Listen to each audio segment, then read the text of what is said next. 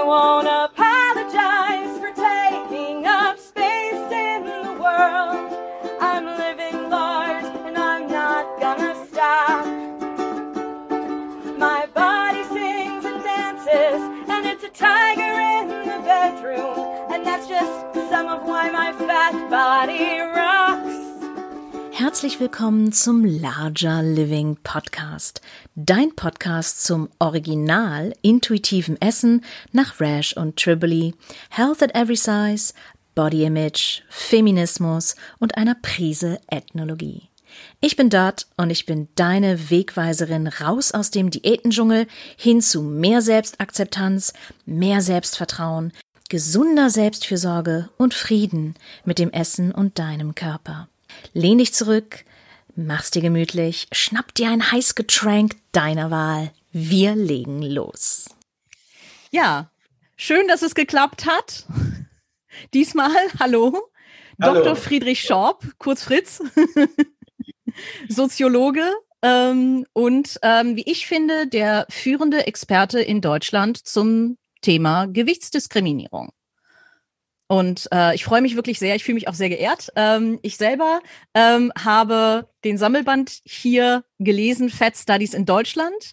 Dadurch bin ich äh, auf dich aufmerksam geworden ähm, und habe mir dann erst im Nachhinein äh, Dick, Dumm und Arm gekauft. Das ist wahrscheinlich der umgekehrte Weg, wie Leute dich normalerweise kennenlernen und deiner Arbeit. Ähm, ja, ähm, ich find's, ich find's so toll, dass, dass du so ein wirklich offenes, ja, und, und wissenschaftliches Interesse daran hat, auch, auch wirklich ein Sprachrohr äh, gegen Gewichtsdiskriminierung bist und einfach sagst so, nee, nee, Leute, das ist eine systematische Geschichte. Hier, hier, hier, hier, hier und hier seht ihr das. Ähm, wir hatten uns in einem kurzen Vorinterview auch über den Terminus Othering unterhalten. Ich glaube, darauf sollten wir auch äh, sehr früh in diesem Interview eingehen, dass unsere liebe Hörerinnen und Hörer auch wissen, wovon wir reden. Ähm, aber magst du dich einmal kurz selber vorstellen? Ja, vielen Dank für die charmante Einführung. Du hast ja im Grunde schon das meiste gesagt. Also ich bin ähm, äh, Soziologe. Ich habe Soziologie studiert an der Universität Bremen. War dann äh, nach dem Studium kurze Zeit äh, freiberuflich als Autor tätig und habe auch Lehraufträge gemacht. In diesem äh, Zeitraum habe ich dieses Buch geschrieben, Dick, Doof und Arm. Und ähm, bin dann wieder zurück an die Uni, habe da promoviert. Und mein Thema war eigentlich seit der Abschlussarbeit vom Studium äh, und dann eben auch über die Jahre hinweg war eigentlich immer ganz stark dieser Diskurs, also das öffentliche Reden über hohes Körpergewicht. Mhm. Habe mir da so die verschiedenen Argumente angeschaut und auch wie das äh, umgesetzt wird, also wie es politisch vor allem umgesetzt wird, also was auch so an politischen Maßnahmen gemacht wird, wie die begründet werden. Und habe am Anfang tatsächlich das Gewicht oder diese Diskussion um das hohe Körpergewicht eher als ein Beispiel gehabt für eine Theorie. Ähm, also da ging es um äh, Michel Foucault und Gouvernementalisierung, Selbstlenkung, äh, wie, wie Verhalten angeleitet wird, weniger durch Zwang als durch, naja, schon auch irgendwie Druck, aber vor allem, dass man Menschen überzeugt davon, dass das, Ja. was sie tun sollen, dass sie das sozusagen auch aus innerer Überzeugung tun. Mhm. Ähm, und äh, da hatte ich das eigentlich eher so als Beispiel für gesucht. Das passte sehr gut, weil die Diskussion gerade so virulent war zu dem Zeitpunkt um Mitte der Nullerjahre. Und dann tatsächlich fand ich das Beispiel so spannend, dass ich mich also in, mit der Materie dann sehr viel intensiver beschäftigt hat, was eben dann auch dazu geführt hat, dass ich unmittelbar nach der Abschlussarbeit dann eben dieses äh, ja, verschiedene Artikel dazu geschrieben habe und dann eben auch dieses Buch. Und äh, in der Dis habe ich das eigentlich in der Dissertation, also in der Doktorarbeit, habe ich das eigentlich fortgesetzt, habe dann ähm, bin dann nochmal sehr viel intensiver natürlich eingestiegen, klar, und habe da auch mich dann stärker mit dem, was ich vorher sozusagen nur so am Rande überhaupt mitbekommen hatte, stärker auch mit Fat Acceptance, mit, äh, mit dieser ganzen, ähm, mit den Fat Studies, mit dieser Bewegung, auch akademischen dann ja Bewegung äh, auseinandergesetzt. Und nach, nachdem ich meine Doktorarbeit geschrieben habe, ist dann der Fokus nochmal, hat sich noch, also es ist immer noch dasselbe Thema, aber hat sich nochmal ein bisschen verschoben in Richtung wirklich dieser Gewichtsdiskriminierung und insbesondere auch Fat Studies. Ähm, also zum einen zu gucken, äh, genau, also das eine ist ja, es gibt ja ganz viele Studien mittlerweile, äh, wie ausgeprägt Gewichtsdiskriminierung ist, in welchen gesellschaftlichen Bereichen es stattfindet, also das so ein bisschen zu dokumentieren. Mhm. Äh, und das andere eben aber auch zu gucken, welche Ursachen hat Gewichtsdiskriminierung, also vor allem welche Genau. gesellschaftlichen verursachen. Und da eben mit, dem, mit diesem Fat Studies Ansatz ranzugehen, zu sagen, wir gucken jetzt nicht mehr auf hohes Körpergewicht äh, aus dieser defizitären Perspektive, sagen, was ist denn da schiefgelaufen, warum sind Menschen dick geworden, was können wir dagegen tun, sondern drehen die Perspektive um und gucken eigentlich, warum ist die Gesellschaft so, äh, ja, so feindlich gegenüber dicken Menschen eingestellt und woran liegt das eigentlich, was können wir dagegen tun? Ja, ja, großartig. Also ähm, ich, ähm, ich persönlich bin ja da sehr auf den, auf den, auf den Weg gekommen. Äh, ach so, ich sollte noch eine Sache sagen vorweg, die mir gerade noch eingefallen ist. Ähm, tatsächlich einfach nur aus, äh, ja, hier so Disclaimer-Gründen. Wir haben eine gemeinsame Freundin. Na, eigentlich zwei. Ähm, und zwar einmal ist das die Nathalie Rosenke, die Vizevorsitzende der Deutschen Gesellschaft gegen Gewichtsdiskriminierung e.V. mit Sitz hier in Berlin. Äh, das heißt, ich kenne sie auch persönlich. Ähm, ich ja, ich möchte sie gerne äh, eine liebe Freundin von mir nennen. Da, äh, leider sehe ich sie sehr, sehr selten, weil sie halt so viel zu tun hat, worauf wir natürlich auch kommen können, äh, weil sie da wirklich sehr viel, äh, sehr viel Arbeit reinsteckt. Äh, und ich, ähm, ja, ich bewundere Nathalie sehr. Also ist ähm, tolle, tolle Frau. Und die zweite ist äh, Dr. Anthony Post, die ja. ja auch ihren Podcast hat, ähm, ist doch was du willst. Äh, mhm. Eine liebe Kollegin. Ähm, und ähm, ja, ähm, auch Fun Fact, das erste Interview, das wir äh, zusammen ähm, ja, äh, hatten den ersten Termin, den du und ich zusammen hatten, hatte äh, Anthony mit dir am selben Tag. Also irgendwie das Universum will, dass wir dich interviewen, Friedrich. das Universum will, dass wir, dass wir ähm, dir all dein Wissen all dein Wissen absaugen und dass du uns, äh, dass du uns äh, erzählst, äh, was deine Arbeit so ist. Ja, also das sollte ich vielleicht im Vorfeld einmal erwähnen. Äh, deswegen bin ich wahrscheinlich nicht ganz unparteiisch, aber das tut ja nichts zur Sache.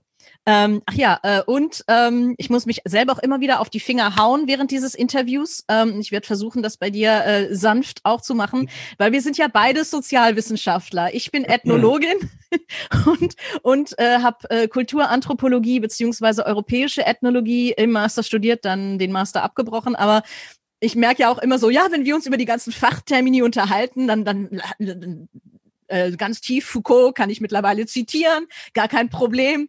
Aber ähm, ich weiß, dass unsere Hörerinnen und Hörer wahrscheinlich nicht so viel Ahnung davon haben. Deswegen werde ich immer zwischendurch irgendwie so hier, mh, mm, nee, wir müssen mal, wir müssen mal ein bisschen drauf eingehen. Ähm, also wenn wir sagen Foucault, dann meinen wir Michel Foucault, der ist auch Soziologe seines Zeichens, ähm, hat sehr, sehr viele, sehr ja, interessante und ein einfach Grund, Grundlagenarbeit für die Soziologie geschrieben. Oh. Ähm, unter anderem halt auch Überwachen und Strafen, die Geburt der Klinik ähm, und äh, solche Sachen äh, und halt auch Studien zur Gouvernementalität ähm, für die Leute, die es mehr interessiert und die dazu auch mehr lesen möchten. Genau, nee, mir ging es eigentlich auch nur darum, äh, ich wollte jetzt auch kein Foucault-Seminar. Nein, alles machen. gut. Warum nicht? Ich wäre dabei. wäre auch nicht schlecht. Ja, auch ja. Nee, ist auch eigentlich gar nicht so unzugänglich, wie man immer denkt. Also wenn man mm. mal reinschaut, äh, ist eigentlich, äh, finde ich, ganz einleuchtend. Aber klar, man muss erstmal, wie das immer bei so schwierigen Texten ist, eine gewisse Hürde überwinden. Nein, mir ging es einfach nur darum zu sagen, ich kam an das Thema tatsächlich ja nicht durch persönliche Betroffenheit, auch nicht Co-Betroffenheit. Das gibt es ja. ja. auch manchmal, dass ein Partner zum Beispiel davon betroffen ist oder jemand in der Familie. Ja. ja auch keine Co-Betroffenheit sondern wirklich, weil ich äh, ein Beispiel eigentlich nur gesucht habe für eine Theorie. Und was dann aber passiert ist, dass ich dieses Beispiel so spannend fand und auch und dann tatsächlich auch, ähm, auch ein Stück weit empörend fand, also wie diese Diskussion äh, eskaliert ist, gerade in diesen Jahren. Ja. Ähm, dass ich dann sozusagen die Theorie natürlich deswegen nicht äh, ad acta gelegt habe, aber mich sehr viel stärker wirklich mit der Empirie äh, und mit dem ganzen Diskurs wirklich um dieses Phänomen äh, be beschäftigt habe ne? und nicht mehr sozusagen gesagt habe, okay, ich muss da sozusagen ein bisschen, bisschen ähm, äh, Beilage zu machen zu meinem Theoriegericht, sondern es ging dann wirklich in die andere Richtung. Genau. Ja, und das ist, das ist auch eine Besonderheit, wie ich finde, weil in den meisten Fed Studies sind die ähm, Autorinnen und Autoren tatsächlich selber betroffen. Also bestes Beispiel Kath, äh, Kathleen Porsey, eine der ersten, äh, die ich, ich kenne sie auch, ich habe sie in Berlin getroffen, als sie einmal da war, ist auch äh, unglaublich, unglaublich nette Person, hatte den äh, hat oder hatte, ich glaube, sie macht gerade Pause, den Podcast Friends of Marilyn, den ich auch nur empfehlen kann. Äh, auch ein bisschen Werbung machen für meine lieben Kolleginnen, denn nur wenn wir uns gegenseitig unterstützen, sind wir stärker und bilden ein stärkeres Netzwerk. Davon bin ich felsenfest überzeugt. Ja, und sie ist eine der ersten weltweit, die tatsächlich einen, einen Doktortitel in Fed Studies hat und halt auch wirklich durch die ganze Welt reist und äh, ja, den Leuten überhaupt erzählt, ja, was ist denn Fed Studies und warum braucht man das denn und warum ist das dann überhaupt eine legitime Wissenschaft, was, was ja auch immer so, so bescheuert ist, wenn man, wenn man sagen muss, so, ja, ähm, hallo, was ich mache, ist legitim. Ja, das Spannende bei Marilyn ist ja auch, dass sie auch äh, so ähnlich wie ich tatsächlich aus dieser, also jetzt jedenfalls von ihrer Anbindung und, und wo sie da an der Universität ist in Neuseeland, auch aus so einer Public Health ähm, Zuordnung oder, oder ähm, kommt. Also das, ja. das ist relativ selten bei Fed Studies. Die meisten kommen ja wirklich äh, eher aus diesem ja, so wie du zum Beispiel auch, also aus dem ethnologischen Bereich oder ja. eben, ja, Sozialwissenschaften, Soziologie, hm, Körpersoziologie etc., was ja auch äh, alles gut und richtig ist, aber ich, aber ich finde es ähm, halt auch wichtig und da brauchen wir auch mehr, dass Leute, ich meine, ich bin ja auch Soziologe, aber ich bin zumindest in diesem Kontext drin, wo ich mit MedizinerInnen und, ähm, äh, und, und PsychologInnen und so weiter zu tun habe, ähm, und sie eben auch. Und, äh, und wo es sozusagen immer um Gesundheit geht, was andererseits ja auch nervig ist, weil man immer erst über Gesundheit reden muss, aber was, glaube ich, tatsächlich der Schlüssel ist, um überhaupt in diese Diskussion reinzukommen. Absolut. Weil das ist immer das Totschlagargument. Ja, ihr könnt ja viel erzählen, aber ähm, alles schön und gut, alles nett, was ihr da erzählt, aber letztendlich ist es ja eine Frage der Gesundheit und damit ist jedes Argument sozusagen abgewirkt. Und ich glaube, deshalb ist es das Public Health ganz wichtig, dass man da so einen Fuß drin hat. Ähm, das ist ja bei Cat eben genauso ähm, um da sozusagen, sozusagen, man ist halt näher am Zentrum der Debatte, also der, ja. der wissenschaftlichen Debatte. Ja. Äh, das andere sind eher so, ja, Nischenprojekte, so jedenfalls von außen betrachtet, weil eigentlich zuständig, Entschuldigung, sorry, eigentlich zuständig gut, ist, ja, Gesundheit. ist ja Medizin beziehungsweise die, genau, also die Gesundheitswissenschaft so, ne? Und genau. das ist genau, das ist auch noch so eine äh, Parallele zu mir und, und äh, Cat. Ja, ähm, äh, total. Ähm, und ähm, das ist auch das Ding. Und hm, vielleicht, vielleicht erkläre ich dann tatsächlich mal, also das, das, das Erste, was mir dann auch in den Kopf kommt, ist so dieses, ähm, ja, vielleicht, vielleicht ist das die erste richtige Frage.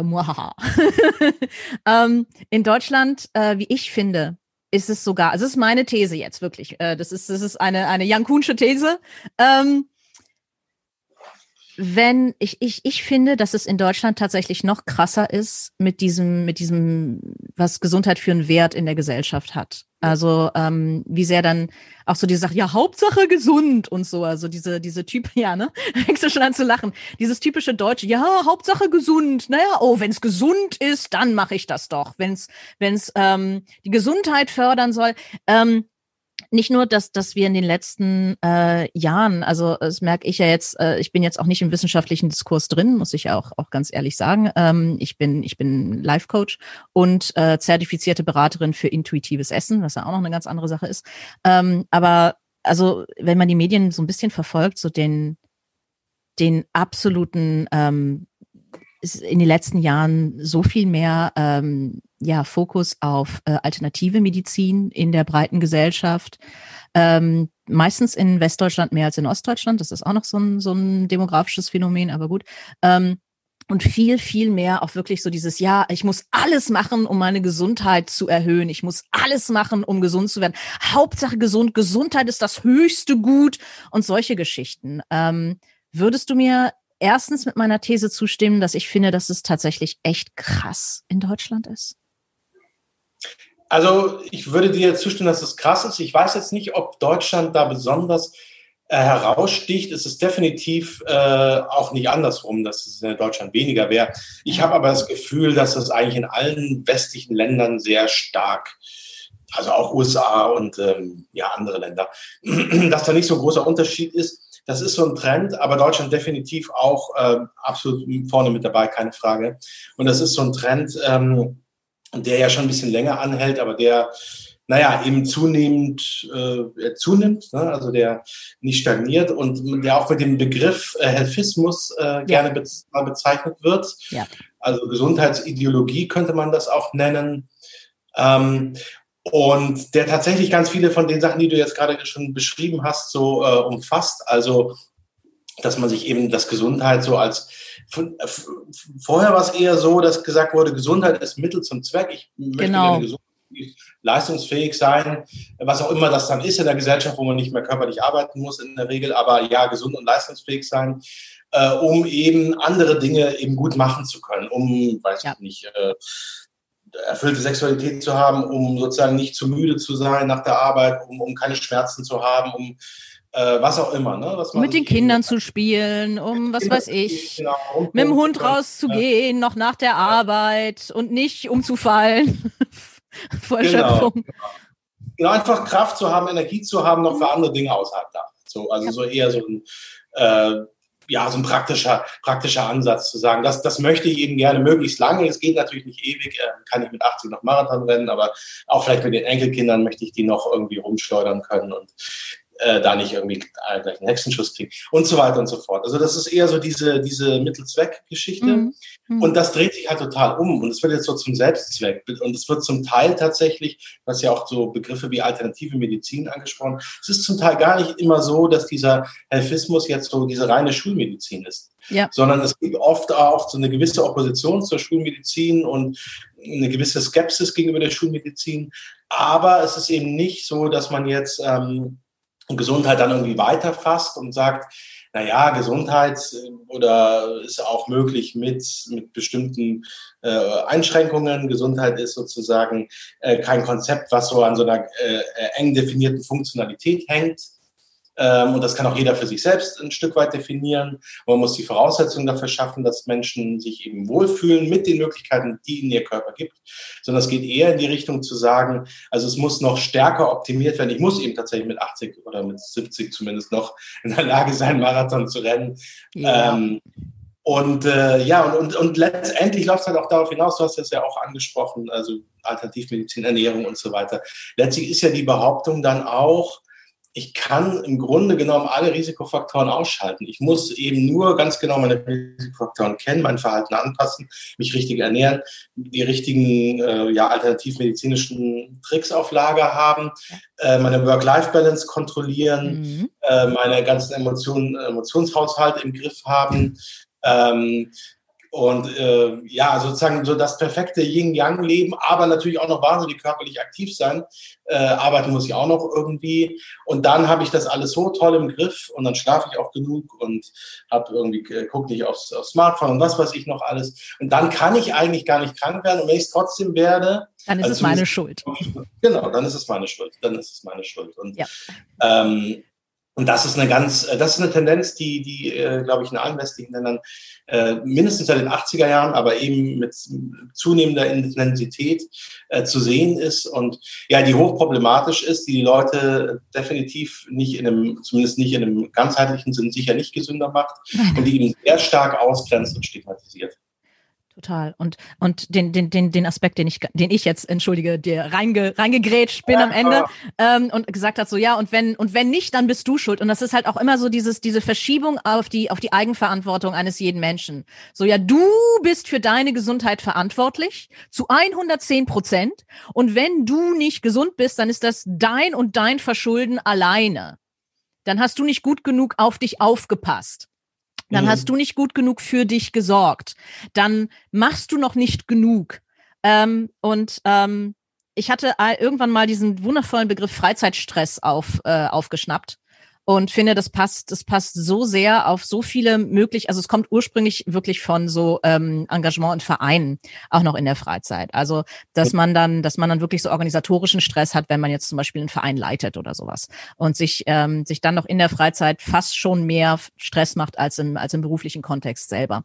Ähm, lässt, also ich übertrage ihn aber ganz gerne auf solche Sachen wie ne diese diese typische Selbstoptimierung. Ja, in meiner Freizeit muss ich muss ich dann auch noch drei, vier, fünf Mal zum Sport ähm, und ich sage jetzt bewusst Sport und nicht Bewegung, weil Sport halt wirklich diese ritualisierte, äh, sehr stark gerahmte ähm, ja. Art der Bewegung, ähm, die auf eine sehr spezifische Art und Weise an einem sehr spezifischen Ort auf eine sehr ähnliche oder gleiche Art und Weise abläuft. Ähm, ja, und das, das, das begreife ich und, und halt natürlich auch immer diese ähm, ja diese unterliegende Leistung, diesen Leistungsdruck hat. So Sport ist nicht äh, oh, wir, wir machen mal Musik an und bewegen uns einfach mal intuitiv dazu. Nein, das wird Sport niemals sein, sondern Sport ist äh, ja im Fitnessstudio in Reihe und Glied äh, irgendwelche Kurse zu machen oder halt äh, sich an den Trainingsplan zu halten oder sowas. Ähm, ja, und ähm, ja, dieser Freizeitstress ja, ist halt auch da. Ja. ja, und ich glaube, was halt auch noch erschwerend hinzukommt, ist, es, es sind auch teilweise recht paradoxe Anforderungen, die da gestellt werden an oh, ja. soll ja auch noch alles so locker von der Hand gehen. Also man soll sich ja einerseits auch nicht quälen. Und insofern würde ich ein bisschen widersprechen äh, zu dem, was du gesagt hast mit diesem sehr getakteten Sport. Das gibt es natürlich auch. Und das ist natürlich auch häufig im, bei vielen auch, ja, im Fitnessstudio. Aber es ist zum Teil ja auch so, ja, mach das doch mal so ganz locker entspannt, jogg dann mal eine Stunde und dann äh, wie es halt in, den, na, in deinen flexiblen Tageszeitplan dann auch reinpasst. Das muss man natürlich auch immer anpassen. Ähm, mach es entspannt und du darfst nicht verkrampft dabei sein, was dann nochmal eine Überforderung ist. Das haben wir ja auch viel bei dem Ernährungsthema. Ne? Also ja, stimmt. Diäten sind sowas von out, aber trotzdem soll man ja irgendwie noch abnehmen und seine Ernährung umstellen, was letztendlich eine Diät ist aber man darf es nicht so nennen und es muss irgendwie auch so ganz nebenbei, so ganz, wenn man dann ständig drüber redet und, und da irgendwie Kalorien zählt in aller Öffentlichkeit, dann wird man ja auch irgendwie, ne, das ist auch nicht gerade besonders schick. Das ist auch nicht, oder sowas wie, noch schlimmer, sowas wie Weight Watchers, das ist dann so richtig altbacken, ähm, ne, in so bestimmten urbanen Kreisen. Ja. Trotzdem muss man aber auch schlank sein. Da wird auch nicht gesagt, ja, dann es gibt Wichtigeres, als sich dann mit der Ernährung rumzuquälen. Aber es muss halt so ganz en passant, ganz locker, ähm, nö, ich halte mich nicht an Regeln, ich mache das einfach so, weil ich ja so gesundheitsbewusst bin und mir macht das ja so viel Spaß. Und in Wirklichkeit muss ich natürlich trotzdem irgendwie Kalorien zählen. Wie soll es denn dann auch anders gehen? Ne? Weil der Körper signalisiert mir was anderes. Der Körper signalisiert mir Hunger und dem ist es egal. Ähm, ja. Was ich mir da für eine Philosophie zu ausdenke. Ne? Also, ja. Ähm, und, und das ist, glaube ich, das kommt dann noch dazu. Also das ist auch noch alles jetzt so äh, ganz locker und eben nicht nach, äh, nicht nach Plan oder jedenfalls nicht nach einem fixen Plan, sondern ganz selbstbestimmt und, und äh, ja, ähm, ja, fließend quasi ähm, mhm. passieren soll und genau, nicht nach Tabelle. Was, was es sozusagen noch unmöglicher macht in gewisser Weise. Ja, diesen, diesen äh, das zu erfüllen, ne, diese, diese Anforderung. Ja, und, ähm, und letztendlich wirklich ähm, ich, ich fluche auf meinem, auf meinem Podcast, also von daher, ne, äh, was ich finde, ist, ist der größere Mindfuck. Äh, ganz ehrlich, weil, weil, weil man, weil man sich wirklich, ähm, auf der einen Seite will und soll und muss man abnehmen, das, was die Leute denken zumindest. Also ich bin nicht der Meinung, man soll abnehmen, auf gar keinen Fall. Aber ne, ich muss abnehmen, äh, unbedingt, weil das sagt ja auch mein Arzt. Ähm, ne, aber äh, den Gewichtsver ne, und äh, den Gewichtsverlust, den sich mein Arzt vorstellt in zwei Monaten, den kriege ich natürlich nicht in zwei Monaten hin. Also ich kann in zwei Monaten nicht äh, zweistellig abnehmen auf gesunde Art und Weise. Äh, aber mein Arzt will ja, äh, also, ja, nee, das, das, das, äh, ich muss auch unbedingt. Das ist dann ein weiterer Ständ, also so beschreibe ich es, so kenne ich es auch aus meiner persönlichen Erfahrung, ist wirklich wie so ein ständiger Punkt auf der To-Do-Liste, der nie, nie, niemals weggeht. Das ist wie so ein ständiges Ding in deinem Hinterkopf, was so rumschwirrt, so muss abnehmen. Und das, das, das raubt dir ganz viel Platz hier oben. Also ähm, um, um überhaupt auch, auch denkfähig zu sein, um leistungsfähig zu sein, um, um äh, ja, kognitive Entscheidungen zu treffen äh, und, und ähnliches. Und das krasseste, was, was bei mir passiert ist in meinem Leben, ist wirklich, als ich dann diesen, diesen To-Do-Listenpunkt wirklich bye-bye gesagt habe. Der, der Raum, der sich hier oben öffnet, es ist, ich krieg so mehr gebacken am Tag, einfach weil das nicht mehr, ähm, und auch gerade so dieses ganz casual nebenbei, mein gut, ich, äh, ich wohne ja in Berlin, ich sehe, ich sehe die ganzen Abnehmen-Hipster äh, jeden Tag, wenn ich will. Ähm, das ist ein Fulltime-Job. Das ist ein mhm. Fulltime-Job. Ja, wir unterhalten uns jetzt eigentlich die ganze Zeit darüber, ähm, wo das so über über einzelne Phänomene, also über über so ja, wie Abnehmen äh, heutzutage gesehen wird und ne, dieses Gesundheit ist das höchste Gut und so weiter und so fort. Jetzt halt ist mir aufgefallen, ich habe hier den Spezialisten für Gewichtsdiskriminierung sitzen. Warum reden wir nicht über Gewichtsdiskriminierung? Und ähm, eine eine Sache, die mir persönlich tatsächlich erst klar geworden ist, je länger, Entschuldigung, Nase juckt, je, je länger ich mich damit befasst habe, ist wie weit diese, diese Diätmentalität Krake eigentlich ihre Fangarme hat in unserer Gesellschaft. wie weit das Ganze eigentlich reicht. Vielleicht wäre das, wäre das mal eine Sache, wo wir drüber uns unterhalten könnten. ja, ähm, also zum Thema Gewichtsdiskriminierung, es ist tatsächlich so, es gibt seit ungefähr, also es gibt theoretisch ein bisschen länger, aber so nennenswerten Umfang, seit ungefähr 20 Jahren würde ich sagen, äh, Forschung dazu. Ähm, mhm. äh, kontinuierlich mehr geworden und es ist eben zunehmend jetzt auch immer noch zu sehr kleinen Teilen, aber zunehmend jetzt auch ähm, in Europa. Ne? Es war anfangs ja. wirklich fast in den USA und so ein bisschen Australien, Großbritannien und sowas. Es ist jetzt, also Europa meine ich jetzt Kontinentaleuropa, weil das eben sprachlich ist, das immer so ein, ne? Äh, und ja, bald auch politisch aber das ist ein anderes Thema. Das ist wahr. also alles, genau, Festland, Kontinentaleuropa, zunehmend auch, äh, was ja auch erfreulich ist, weil dann so, bisher hatte man immer nur die Möglichkeit, auf USA zu verweisen, dann hieß es immer, naja, aber das ist ja USA und in Europa ist ja vielleicht gar nicht so schlimm. Nein, es gibt auch in Europa Studien, die zeigen in eine ganz ähnliche Richtung. Und was eben diese Vielzahl an Studien auch zeigt, ähm, also das ist natürlich zu dem, was Menschen ja ohnehin die ganze Zeit erleben, aber es, es hat sozusagen nochmal einen anderen Stellenwert, wenn es irgendwie mehr oder weniger systematisch erhoben ist, äh, mit ganz unterschiedlichen Methoden ja auch, das ist ja auch das Interessante daran. Mhm.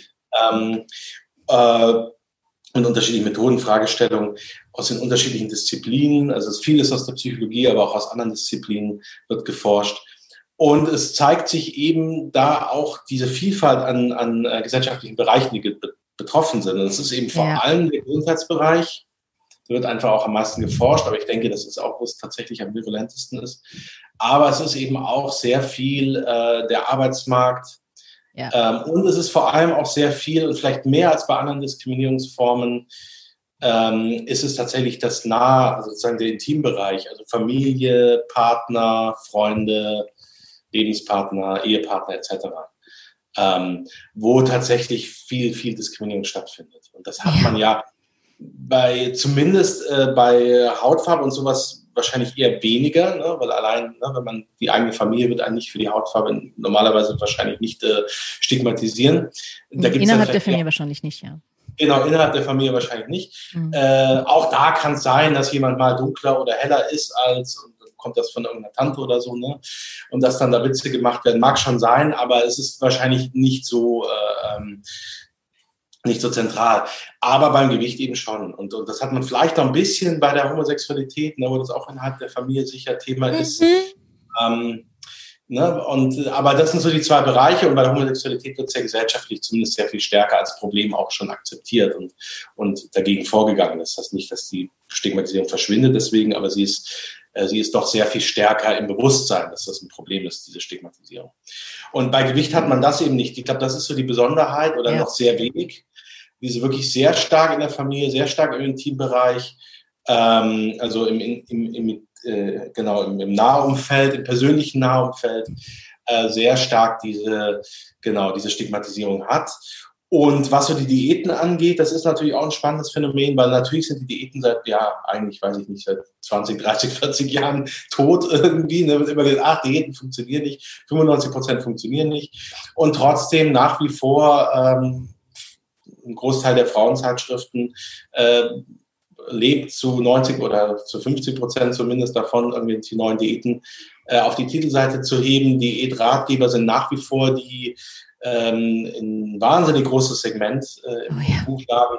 Und selbst wenn es sich dann eben nicht mehr Diät nennt, ist es, ist es ja im Endeffekt eine Diät. Und was wir an ja. Zahlen haben, zu äh, Diäten und dem Umfang ist eben so, dass es nach wie vor kontinuierlich mehr wird. Also dass Menschen, egal wie sie das jetzt nennen, aber das, was letztendlich eine Diät ist, also eine temporäre Reduktion der Nahrungsaufnahme durch welche Methoden jetzt auch immer, äh, was man jetzt weglässt oder, oder mehr isst und, und weniger und so weiter oder gar nicht. Intervallfasten, ne? es ist dieses Fasten wieder sehr, sehr in Mode letztendlich sind es alles irgendwie Spielarten von Diäten. Und äh, diejenigen, die das machen, ähm, oder die Zahl derjenigen, die das macht und, und wie häufig sie das dann auch machen, also in welchen Abständen, ne, äh, nimmt kontinuierlich zu. Also da, da hat sich, äh, ja, und das ist ja auch kein Wunder, weil das hängt ja unmittelbar zusammen. Die Stigmatisierung, die natürlich vorher auch schon da war, die jetzt aber auch sehr gut untersucht ist und wo man auch, wo man mittlerweile auch zum Teil Vergleiche hat bei Befragungen, auch sieht, das nimmt eher zu als ab. Also mehr Leute berichten, dass sie davon betroffen sind. Und dann natürlich, klar, ähm, die vermeintliche Lösung wird dann eben auch ähm, ja auch mehr und mehr praktiziert. Ne? Also das eine, die, das eine und das andere, das hängt ja ähm, unmittelbar aneinander. Total. Und was mir auch aufgefallen ist äh, persönlich äh, aus meinem, äh, wie es so schön heißt, Dunstkreis, also Freundesbekannten und Dunstkreis finde ich ein schönes Wort, ähm, ist, ähm, dass mehr und mehr diese Stigmatisierung ähm, nicht bloß Menschen mit äh, Mehrgewicht betrifft, sondern mhm. auch Menschen, die tatsächlich noch Standardkleidergröße tragen und sich wirklich, also die wirklich darunter leiden und sich extrem zu dick fühlen und auch wirklich gemobbt werden bis zum geht nicht mehr, halt auch wirklich ähm, sich dieselben kränkenden, verletzenden Worte an den Kopf äh, hauen oder halt auch an den Kopf gehauen kriegen, wie ihre äh, dicken äh, Counterparts. Ähm, das nur noch, was weiß ich, Konfektionsgröße ähm, XYZ und eine der kleinsten, sage ich jetzt, äh, mhm. nur noch akzeptabel ist.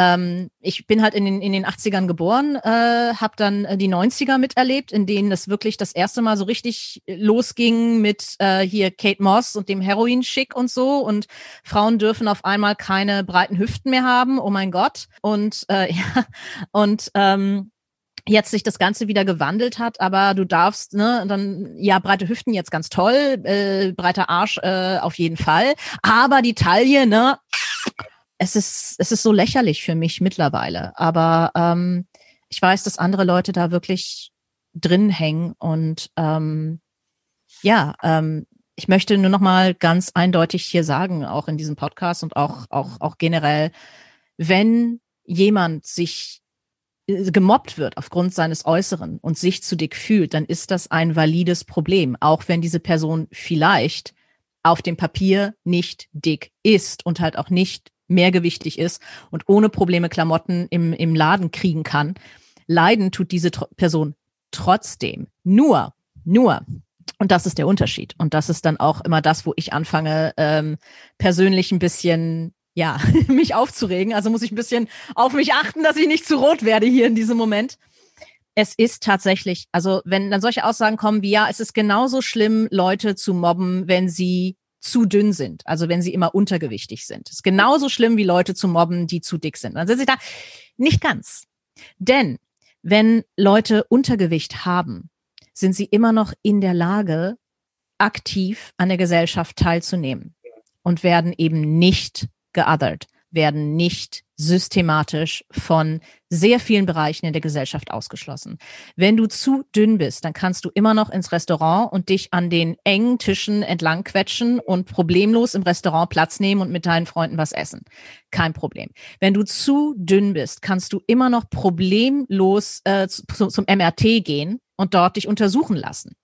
Wenn du zu dünn bist, kannst du immer noch problemlos eine Flugreise antreten und musst nicht zwei Sitze für eine Person buchen. Und das ist halt der Unterschied. Und das ist den wenigsten Leuten bewusst. Und deswegen, deswegen gibt es Fat Studies und deswegen, deswegen ist es halt wirklich systematische Diskriminierung und nicht bloß, ja, aber das ist schon, ne, ich denke ja nur an deine Gesundheit, was Concern Trolling ist. Nichts anderes. Ja, ist ein ganz, ganz wichtiger Punkt, der da hat mich jetzt auch echt nochmal äh, auf eine neue ähm, oder mehr, also ich bin kurz interviewt worden, tatsächlich auch nochmal zu äh, Skinny-Shaming und ähm, mhm. habe auch gesagt, es gibt Unterschiede, es gibt Parallelen, ja. sogar Unterschiede.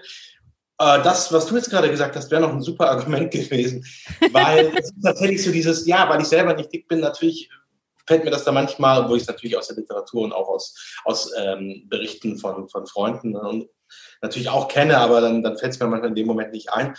Ähm, das ist natürlich ein ganz wichtiger Punkt. Also diese Frage des, der Barrierefreiheit, ne? die, ja. stellt sich Menschen ja natürlich überhaupt nicht. Also ich denke, Parallelen gibt es da, wo es dieses, diese Zuschreibung gibt, weil jemand einen bestimmten Phänotyp hat, ist er gleich krank. Ja. Ne, das wird halt dünnen Menschen auch gerne mal unterstellt, dass sie vielleicht irgendwie magersüchtig sind, obwohl man das gar nicht beurteilen kann. Ähm, und, aber das gibt natürlich, wie du richtig sagst, diese großen Unterschiede in, in diesem Bereich der Infrastruktur. Ja. Was ich, was mir noch an Unterschieden eingefallen wäre oder ist, ähm, dazu ist natürlich auch, dass der ganze Diskurs ähm, Untergewicht schon, ein, schon nochmal ein grundsätzlich anderer ist. Ja. Es gibt vielleicht auch ein bisschen diese Krankheitszuschreibung, aber diese Krankheitszuschreibung ist eben nicht verknüpft mit diesem Rattenschwanz, der dann da dran ist beim hohen Körpergewicht, so nach dem Motto, ja, das ist so eine Frage, das war ja mein Thema, ne? also wie, wie sozusagen genau. Hochgewicht ab den Nullerjahren so zum gesellschaftlichen Überproblem hochstilisiert wurde, also zur Adipositas-Epidemie in Anführungszeichen, ähm, wo gesagt wurde, ja, das ist jetzt letztendlich, brechen die Sozialsysteme zusammen. In den USA wurde davon geredet, dass man sich nicht mehr verteidigen kann, weil man keine äh, Soldaten mehr findet, die sozusagen mithalten können. Ja. Äh, wo ja. man weil er eh mit Drohnen macht, aber gut, das ist noch ein anderes Thema. Aber ähm, ne, also solche Szenarien von ernsthaft, also nicht, nicht als, als äh, irgendwie äh, schlechter Witz, sondern tatsächlich ernsthaft ähm, wurden solche Horrorszenarien äh, da verbreitet. Und das hat man natürlich beim Untergewicht, beim niedrigen Gewicht nicht. Also da hat man nicht die, die Debatte darum, dass jetzt das Gesundheitssystem zusammenbricht, dass, ähm, dass wir äh, zu als Standort Deutschland irgendwie dicht machen können, weil, weil wir alle krank werden und früh sterben. Ähm, und das kostet uns wahnsinnig viel Geld und ähm, ja, wir sind nicht leistungsfähig. Das, das alles, also es ist ja eher so die Überleistung, zu viel Leistungsfähigkeit, was man sehr dünnen Menschen dann unterstellt, dass sie es übertreiben. Das ist eigentlich schon richtig, was sie machen. Sie achten auf ihren Körper, aber sie übertreiben es halt. Ähm, sie schießen übers Ziel hinaus. Und man hat auch nicht so diese, klar, es gibt schon die Debatte, das ist irgendwie nicht attraktiv, das ist nicht weiblich und so. Mhm. Was du auch, du hast ja auch dieses Beispiel mit Curl und, und äh, Kurven an der richtigen, aber nur an der richtigen Stelle. Genau, nur an den klar, richtigen Stellen. Nur an der richtigen Stelle. Genau, was ein genauso unrealistisches Schönheitsideal dann letztendlich ist. Ähm, aber was es halt auch nicht so stark gibt, ist so diese negativen Charaktereigenschaften, die einem zugeschrieben werden als dicke Person. Bingo. Die hat man bei dünn eben auch nicht. Ne? Und ähm, man hat ja eher, eher, dass man sagt, naja, die meinen es zu gut, ne? aber nicht, ah, die sind faul und lassen sich gehen und äh, ja, sind undiszipliniert, was man eben bei, bei Menschen oder auch nicht intelligent oder nicht. nicht oder sie äh, werden so ein bisschen weggelacht. Also ich kenne das, genau. also meine, meine Cousine, meine, meine eigene Cousine ähm, äh, aus Frankreich, ich bin äh, Halbfranzösin, äh, die hat tatsächlich das, äh, das andere äh, Thema, die wollte immer zunehmen. Also die ist wirklich von Natur aus. Mhm immer extrem dünn gewesen, wirklich auch, auch untergewichtig und hat tatsächlich auch eine Figur gehabt, insbesondere in ihren äh, jungen Erwachsenenjahren mit ähm, die so traditionell mit mit äh, in Anführungsstrichen männlicher äh, Phänotyp, äh, männlichem Phänotyp ähm, verbunden wird, und zwar breite Schultern äh, und ne, so umgedrehtes Dreieck, äh, enge Taille oder halt kaum Hüfte. Und sie fand sich so furchtbar hässlich, sie fand sich so unweiblich, sie hat sich gezwungen, äh, Schokoriegel zu, zu essen jeden Tag und äh, halt Foie Gras im Haus gehabt, nicht bloß zu Weihnachten, als wir zu Besuch waren, sondern wirklich immer. Ähm, sehr gelitten und äh, meinte, ähm, könnt ihr endlich mal aufhören, über Abnehmen zu reden? Für mich, für mich ist das äh, super schlimm, weil ich will, ich will endlich zunehmen. Mein, mein Thema, mein, ich habe das Gefühl, mein Problem sieht niemand. Und ja, ich gebe ihr recht, ihr Problem sieht niemand. Äh, was dann halt auch passiert bei sowas, wenn man, ähm, wenn man ja untergewichtige Leute, die, die einfach ne, einen ganz anderen Stoffwechsel haben, die gar nichts dafür können, die ganz, die genau das gleiche essen wie ich und halt einfach anderes, anders verstoffwechseln als ich. Ich nehme ab, sie, sie, sie bleiben so, wie sie sind oder, oder ähm, ich nehme zu. Hallo? Guten Tag, Frau Jankun. Ich nehme zu, ich werde dicker und sie bleiben halt so, wie sie sind. Ähm, dass man dann das so ein bisschen weglächelt. Also äh, insbesondere, wenn diese Menschen dann auch eine akademische Laufbahn ein, einschlagen. So, ja, das ist dann so, mh, hm, ja, der, der zerstreute Professor, der vergisst zu essen.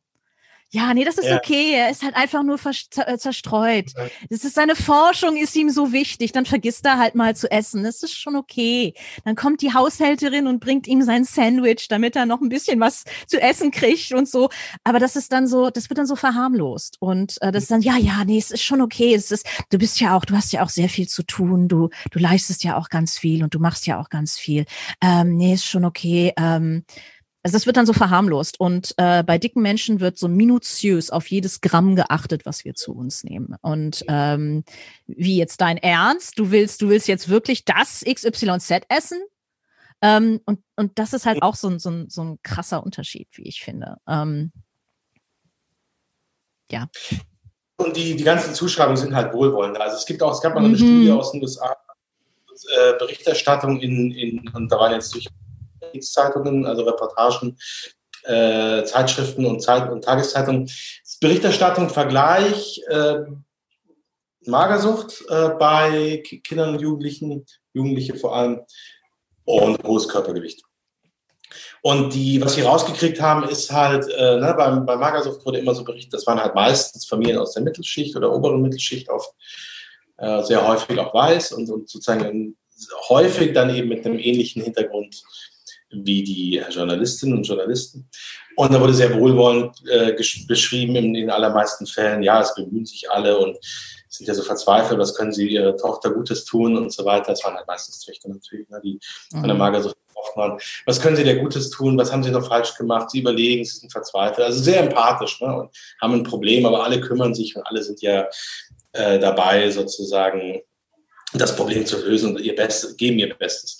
Und bei den ähm, hohen Körpergewicht waren es halt sehr viel häufiger äh, Nicht-Weiße, sehr viel häufiger äh, untere soziale Schicht. Und der Tonfall der, der Artikel oder der Reportagen war halt auch ein komplett anderer. Der war halt so, ja, hier kümmert sich ja keiner. Ähm, äh, und hier wird ja, gibt es ja überhaupt keine Ernährung, das ist ja kein Wunder, sondern dann wird irgendwie eingekauft, was billig ist. Ja, auch so überhaupt kein äh, Gespür, äh, Gespür dafür, ja, vielleicht haben die, äh, was, was für finanzielle Möglichkeiten hat die Familie, was können sie ihren Kindern überhaupt bieten? Wollen sie ihnen jetzt vielleicht auch noch die Süßigkeiten vorenthalten, nachdem sie sonst schon alles nicht kaufen können, was alle anderen Kinder kriegen? Ähm, äh, ja, vielleicht ist der, lässt der Zeitplan das auch nicht zuzukochen, äh, ne, wenn, wenn die Mutter irgendwie äh, alleinerziehend ist und diverse Jobs hat. Mhm. Ähm, gibt, gibt dazu einen wunderbaren Artikel ganz wenig, ganz ähm, im äh, Regelfall eben keine Empathie, kein Verständnis für die Situation, ja. äh, sondern nur so nach dem Motto, ja, pf, also wenn man so, äh, na, wenn es, also, wenn man das so angeht, dann ist ja kein Wunder, was da hinten rauskommt. Ja. Und, äh, also eigentlich Mother Shaming oder, oder eben dann eben ja. bei den Eltern direkt die Kids, die dann auch gesagt haben, ja, die sind ja auch, die haben ja aber auch, äh, kümmern sich ja auch nicht, die sind ja eigentlich auch in einem Alter, wo sie sich mal Gedanken machen könnten. So, ne? Also ähm, das, das komplett Umgekehrte, so was die, und das ist, glaube ich, auch nochmal ein, ein ganz großer Unterschied. Richtig, plus, plus einer richtig ordentlichen Portion Rassismus. Das muss man jetzt einfach mal sagen. Also es muss, man muss, man muss den, den Elefanten im Raum auch mal beim Namen nennen, plus einer ordentlichen, ordentlichen Portion Rassismus. Äh, es wurde gerade, ich glaube, vor ein paar Tagen ein Artikel veröffentlicht von Virgie Tova genau zu diesem Thema. Ähm, die sagte so, äh, hört endlich auf, schwarze Familien äh, in den USA, also hört, na Moment, was hat sie gesagt? Stop obsessing about how black, black kids are eating. Mhm. Und das ist, ist halt diese, diese, diese merkwürdige Faszination von weißen ForscherInnen mit, mhm. ähm, mit ähm, POC-Kindern. Ähm, und, und BIPOC-Kindern in den USA. Und ähm, ja, also das, das macht mich auch äh, und auch solche Sachen wie, ah, das ist ein Food Desert, also äh, eine ähm, Food Desert, nur zur, zur kurzen Erklärung, es ist eine, eine Region, in der es keine äh, Möglichkeiten gibt, an äh, frisches Essen zu kommen. Also keine Supermärkte, äh, keine Märkte, kein nichts. Vielleicht, vielleicht sogar irgendwo mal ein McDonalds hier oder da oder irgendeine andere Fastfood-Geschichte. Es ist halt wirklich schwierig, tatsächlich in diesen Gegenden an, ähm, ja, an, an, an Lebensmittel zu kommen, an, an nährstoffreiche Lebensmittel zu kommen. Und dann wird auch immer gesagt, so ja, das ist halt so ein großes Problem für die für die äh, BIPOC-Familien ähm, und so weiter und so fort. Und ähm, allein, allein der Fakt, dass das ähm, extrem problematisiert wird äh, und halt, ne, wie du auch schon so wunderbar treffend gesagt hast, meistens von weißen JournalistInnen oder ForscherInnen beforscht wird, äh, ja. Hallo Rassismus. Naja, und die Sache ist, es ist ja auch nicht eine reine äh, Frage von, von Ethnien und so weiter. Also es gibt ja nee. die äh, sogenannten Food Deserts sind sehr häufig in ländlichen Gebieten und das sind ja auch in den USA Gebiete, wo zwar viel Armut ist, aber eben Südstaaten vielleicht weniger, aber in den, in den, äh, in den sozusagen mittleren Westen Gebiete, die zu fast 100 Prozent äh, weiß in Anführungszeichen sind. Richtig. Äh, und die haben genau dieselben Probleme. Also ja. es ist wirklich Genau, aber es wird eben dann in diesem Kontext äh, so als, als etwas thematisiert, was irgendwie mit, ja, mit der Kultur zu tun hat oder mit dem anderen Körperbild, dem vermeintlichen, ne, dass sie ein anderes Körperbild, anderes Körperideal haben oder immer ja. noch die Vorstellung, immer noch in Anführungszeichen die Vorstellung haben, das sei ja, äh, die Babys müssten ja proper sein und so. Ähm, ne? Also solche, solche Zuschreibungen, die dann eben, äh, die dann da eben gemacht werden, was eine ökonomische Frage ist. Oh ja, oh ja. Oh ja, ich, ich bin so froh, dass wir uns über solche Sachen unterhalten auch. Also das ist, ich finde, äh, nee, muss ich, muss ich jetzt wirklich mal an dieser Stelle sagen, weil das sind, das sind Dinge, die selten wirklich beim Namen genannt wird, äh, werden und wirklich Dinge, die, die, die selten noch äh, erwähnt werden bei solchen Geschichten. Ich würde tatsächlich gerne noch mal kurz zurückkommen weil ich weiß, dass äh, deine Zeit auch äh, knapp ist und äh, ich deine Zeit auch wertschätze, äh, die du für dieses für diesen Podcast mir bereitgestellt hast oder uns allen bereitgestellt hast. Und ich würde definitiv, ich bin sonst wirklich traurig, wenn wir heute nicht dazu kommen. Ich würde gerne zum Othering kommen und das erst einmal erklären, was das überhaupt ist und warum das so wichtig ist für das Thema Gewichtsdiskriminierung. Also, magst du einmal Othering erklären? Ja, im Grunde ist es ja das, was worüber wir gerade schon geredet haben. Also Othering ist der Prozess, äh, dass man Gruppen, Menschengruppen äh, ja unterteilt und ihnen bestimmte Eigenschaften zuschreibt. Also sie, ja. also das andere, man macht es zu einem zu etwas anderem, was von der Norm abweicht. Die Norm ist natürlich dann in der Regel sozusagen einerseits natürlich ethnisch, wenn man diesen Begriff, der auch eine Konstruktion ist, aber wir nehmen ihn jetzt mal weiß, mhm. europäisch, stämmig oder in den USA oder europäisch jetzt eben in Deutschland, äh, beziehungsweise dann eben der jeweiligen Nation, also Deutsch irgendwie auch. Ähm, in der Regel auch männlich oder vielleicht auch weiblich, aber dann eben im heteronormativen Sinne, also heterosexuell, ähm, in einer, in einer äh, Normalfamilie sozusagen. Ähm, das ist sozusagen die, die Voreinstellung, das wird als normal definiert, definiert also äh, männlich beziehungsweise heterosexuell beziehungsweise weiß, äh, Mittelschicht in der Regel ja auch. Ne? Ja. Ähm, und alles, was davon abweicht, wird äh, dann, dem werden dann bestimmte äh, Eigenschaften zugeschrieben werden, dann aber die Eigenschaften dieser Gruppe, die ja sozusagen äh, die, die Folie, hinter, äh, von der aus man das alles dann ähm, äh, zuschreibt, die werden ja gar nicht thematisiert, weil die sind ja normal. Man könnte genauso sagen, was haben die denn eigentlich für komische ne, äh, Regeln und was ist das denn eigentlich? Sondern das wird ja nicht, das wird ja nicht thematisiert, sondern das wird sozusagen gesetzt, als so sollte es irgendwie sein.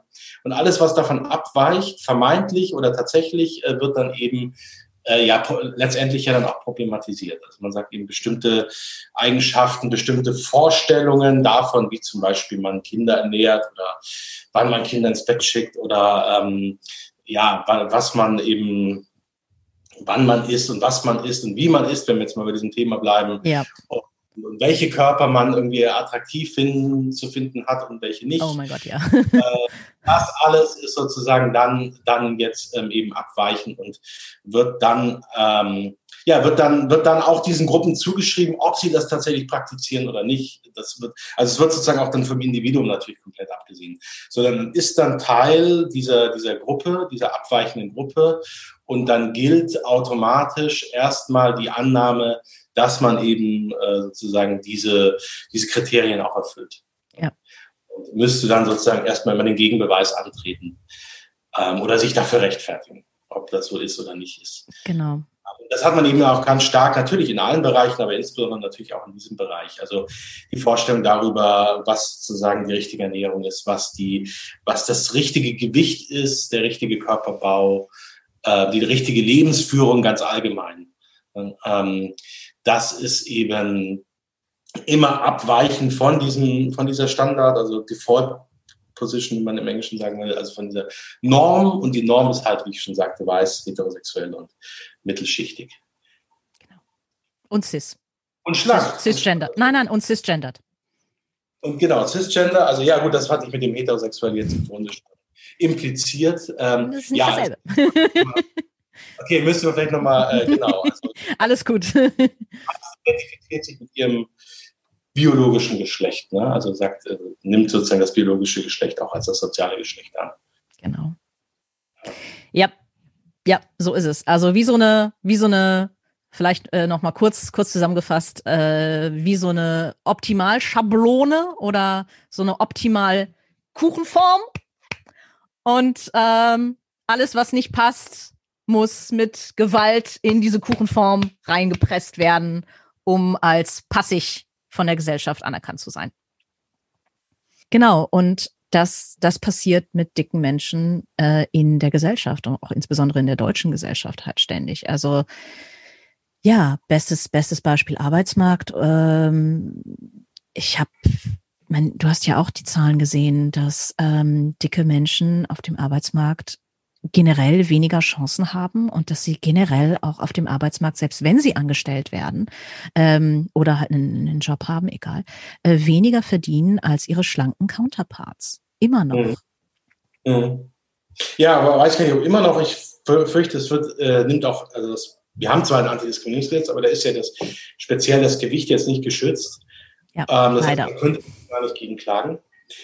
Und es, äh, meine, mein Eindruck ist, dass das in diesem Bereich die Diskriminierung auch eher zunimmt, wenn sie in anderen Bereichen vielleicht zumindest äh, nicht verschwindet, aber zumindest stärker thematisiert, problematisiert wird und damit auch ein bisschen äh, weniger wird, tatsächlich, äh, beispielsweise Homosexualität oder so.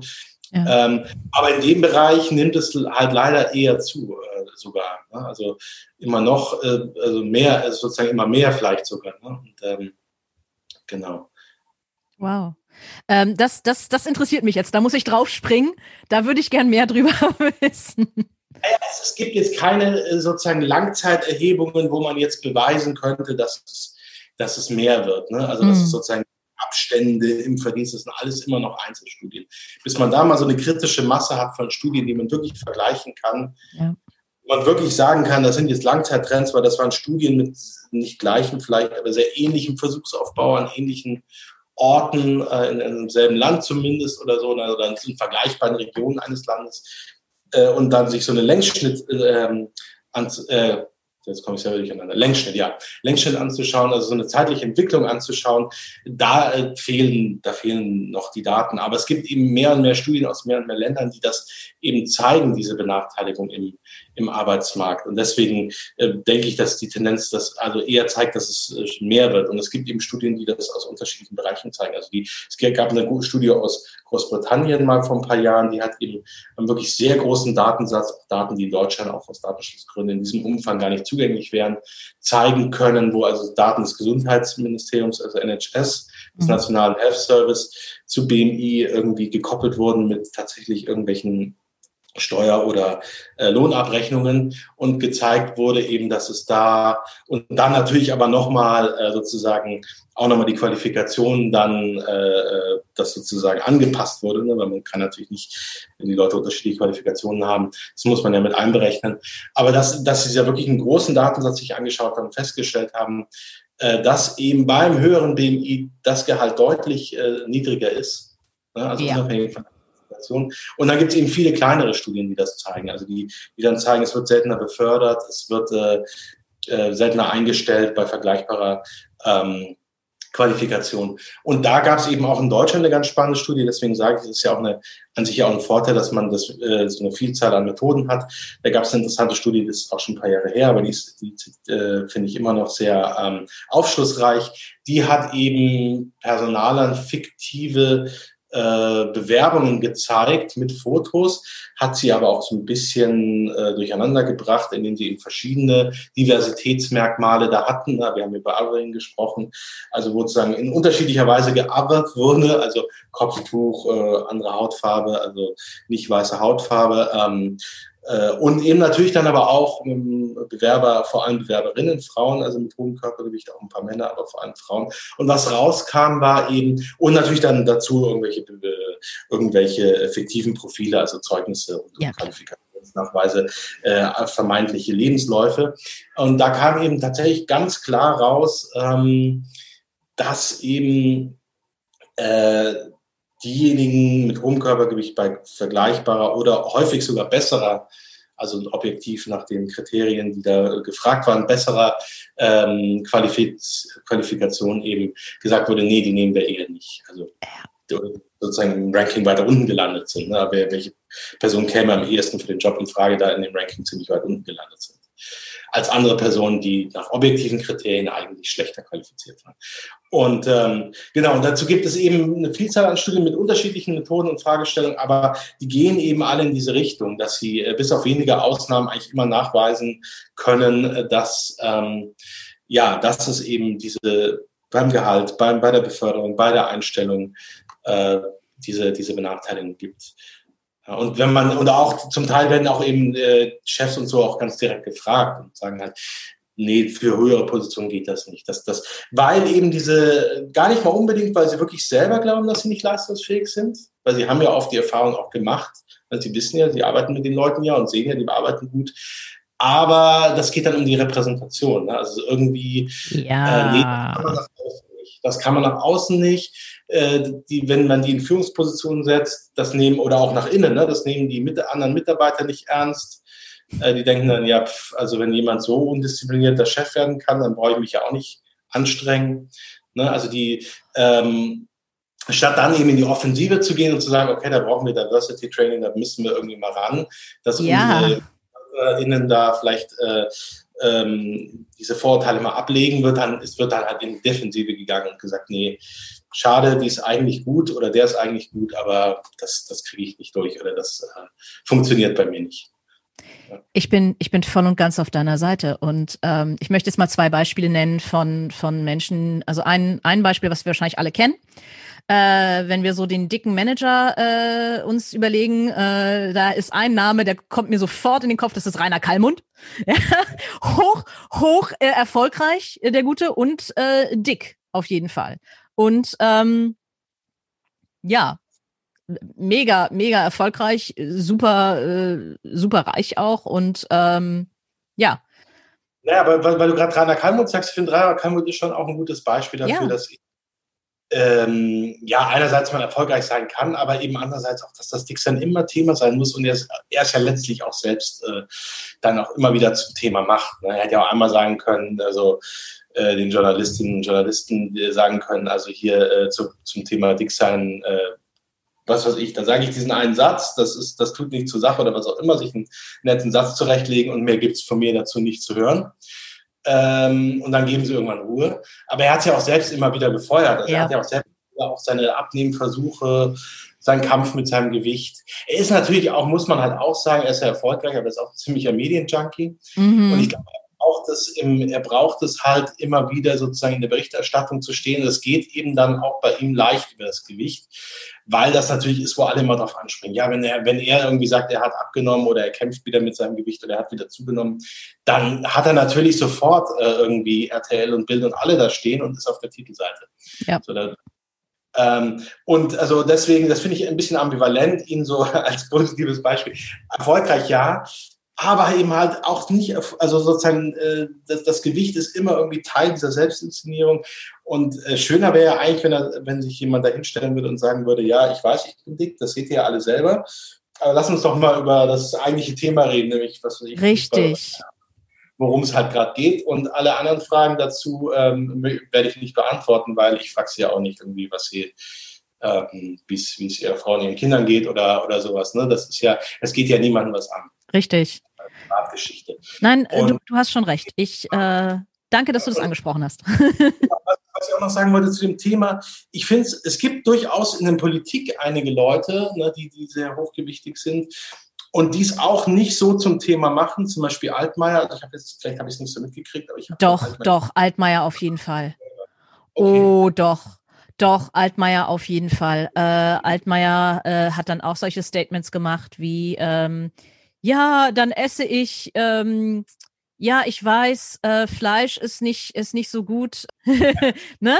In diesem Sinne, ja, mein Fleischkonsum, der ist nicht so gut für die Umwelt. Und früher, früher hätte ich noch zwei XY Fleischstücke gegessen. Ja, heute, heute esse ich nur noch eins. Ist gut für die Umwelt und gut für mein Gewicht. Also solche Aussagen von Altmaier sind auch da, definitiv. Okay, ähm, aber nicht in also ich habe jetzt zumindest keine Diätgeschichten bisher von ihm gelesen. Nee, zum Glück nicht. Ähm, da hast du recht. Äh, da ist auch noch nicht wirklich viel, viel äh, gewesen. Ähm, ich glaube, es ist einfach nur so der, der typische Konsens, ja, er versucht abzunehmen, schafft's nicht. Ähm, wie, wie bei den meisten sehr erfolgreichen, dicken Menschen. Und das ist ja auch die Geschichte so. Du bist erfolgreich, du bist dick. Warum musst du ständig über, über, warum musst du dich ständig rechtfertigen, dass du, dass du mit den Kilos kämpfst? Ne? Also äh, bei, bei äh, Kalmund war das ja auch schon das Thema, ja, der Kampf mit den Kilos und dieses, ähm, auch gerade bei Männern ganz doll, bei, bei Frauen dann weniger, das ist dann so, oh ja, und das, das Schicksal, bla bla bla. Ähm, und bei Männern so der, der Kampf mit den Kilos. Ja. Wir haben ja gerade über Othering geredet. Wir haben, das basiert ja alles auf Stereotypen. ja. Genau, also dieser, einmal ist natürlich für die Boulevardzeitung, äh, Alliteration heißt das, glaube ich, ne? Karlwood Kampf für die Kilos. ja, stimmt. Aber auch so dieses Männlichkeitsbild. Genau wie du sagst, bei Frauen, oh, Schicksal und äh, ne, ähm, Weichzeichner und bei den Männern der Kampf. Ne? Also äh, sozusagen die, die Herausforderung angehen, die Arena und ähm, oh, ja, also ja. Und was ich aber auch, was aber auch problematisch daran manchmal ist, finde ich, äh, was mit diesem Männlichkeitsbild zusammenhängt, ist, dass dann bei Männern völlig un, äh, ungestraft ähm, stigmatisiert wird, was bei Frauen in dem, Umf äh, in dem Umfang, also ich meine jetzt in der Öffentlichkeit, ne, nicht im Privatbereich, in der mhm. Öffentlichkeit nicht passiert. Also keine Witze bei in der Heute-Show darüber, dass Angela Merkel, die ja auch in den Jahren ihrer Kanzlerschaft auch ein bisschen zugenommen hat, ähm, keine, keine Witze darüber, keine irgendwie Fotos, wo das irgendwie besonders zu sehen ist. Ähm, aber die ganze Zeit Gabriel, Altmaier, äh, also wirklich so Trump ein, ein auch. nach dem anderen eben, äh, also von der allerbilligsten Sorte. Ähm, der kann nicht einmal ins Bild huschen sozusagen, ohne dass ein Spruch über sein Gewicht rausgehauen werden muss. Ja. So, und dann hast du dem Motto, naja, und, und die, die würden halt auch nie sagen, äh, so Personen wie Altmaier, dass sie das verletzt, weil das würde dann ja dann, oh Gott, die Heulsuse so, ne? Richtig. Also und meine Frau würde, könnte eher sagen, ja, ähm, ich finde, das gehört nicht in die Öffentlichkeit, das ist, äh, viele Frauen werden deswegen diskriminiert. Äh, ich möchte da, ich finde das unpassend, dass sie das kommentieren. Ähm, und wenn du das als Mann sagst, also jedenfalls in so einer herausgehobenen Position, ja, was ist das denn für ein Weichei? Und der will sozusagen in der politischen Arena bestehen. Äh, wenn er noch nicht mal das aushält, dass man ein paar Witze über sein Gewicht macht. Also da gibt's auch manchmal ist ja dieser, äh, das ist ja mit dieser Stigmatisierung, das geht ja auch in, um die unterschiedlichsten Richtungen. Also manchmal mhm. ist das vermeintliche Stärke, was ja eigentlich was Positives sein soll. Ne, Männer sind stark, Männer können das ab wird, gereicht ihnen dann auch ein Stück weit zum Nachteil, in diesem, in diesem Fall jedenfalls, weil eben so gesagt wird, naja, die müssen das aushalten und da darf man Witze machen. Ich bin, ich bin voll bei dir. Ich bin auch froh, dass wir uns tatsächlich auch mal über Männer unterhalten und nicht bloß immer über Frauen. Ja. Äh, ich hatte mir schon, da ist es. Ich habe mir so eine kleine Bibliothek zurechtgelegt, muahaha, um sie dann vorwegzuhalten. Ähm, solche Sachen. Ich halte gerade The Adonis-Komplex hoch. Ein sehr, sehr gutes Buch über Muskeldysmorphophobie oder Bigorexia, wie es auch im Englischen genannt wird. Also halt, wenn Männer diesen, ähm, ja, bei Männern ähm, männliche Anorexie oder so, wie sie auch oft genannt wird, ist ja nicht, ich esse weniger und mache mich schlanker, schlanker, schlanker, schlanker, schlanker, bis ich ja Strich in der Landschaft bin oder verschwinde wie bei Frauen sondern es ist, ne, wie ich jetzt mache, also ich stecke mir den, ich stecke mir gerade für die Leute, die es nur hören, ich stecke mir gerade den, den Daumen in den Mund und blas einmal zu, weil ich finde, es, es ist so ein schönes, schöner bildlicher Vergleich. So, ich, ich puste meine Muskeln auf. Ich mache mich breiter, als ich bin. Ich nehme mehr Raum ein. Also wirklich genau das Gegenteil, aber ich nehme halt mehr Raum ein durch bitte Muskelmasse und nur Muskelmasse, nicht durch Fettmasse, weil das wäre ja wieder schlecht, schlecht, schlecht. Und ähm, ich bin auf dieses Buch gestoßen, weil ich wollte halt wirklich wissen, so ja, ähm, voll, voller Seelenstriptease. Ich hatte tatsächlich in meiner ähm, Teenagerzeit und auch noch sehr, sehr lange danach, also bis in meine Zwanziger, tatsächlich eine Körperdysmorphophobie äh, und fand mich selber ganz, ganz furchtbar, wurde nie diagnostiziert, weil, oh ja, ne, auch wieder Unterschied Mädchen, Jungen. Ja, Mädchen sind ja nie zufrieden mit ihrem Körper, bla bla bla. Ja, eine echte Dysmorphophobie wird dann natürlich unter den Tisch gekehrt, äh, aber das äh, zum anderen Thema. Und bei Jungs und Männern ist es halt auch, ne, ähm, du darfst nicht, du darfst einerseits nicht, nicht dick sein oder fett gar. Oh mein Gott, nein, schlimm, muss Sport machen. Du darfst aber auch nicht so ein schmächtiger, schmächtiger Hansel sein. Dann musst du auch zum Sport. Also egal was passiert, es sei denn, du bist in dieser ganz, ganz schmalen schmalen äh, Ecke, wo du, äh, wo du reinpasst, dann dann kommst du um den Sport drumherum, aber ansonsten ab ins Fitnessstudio mit dir und trainier. Deswegen hatte ich mir dieses Buch hier angeschafft. Ich habe tatsächlich auch einige, und ich bin richtig froh darüber, einige ähm, männliche äh, Follower und äh, wahrscheinlich hoffentlich auch, ne? Daumen gedrückt, Zuhörer, äh, Zuhörer. Ähm, was verändert sich in der Gewichtsdiskriminierung für Männer?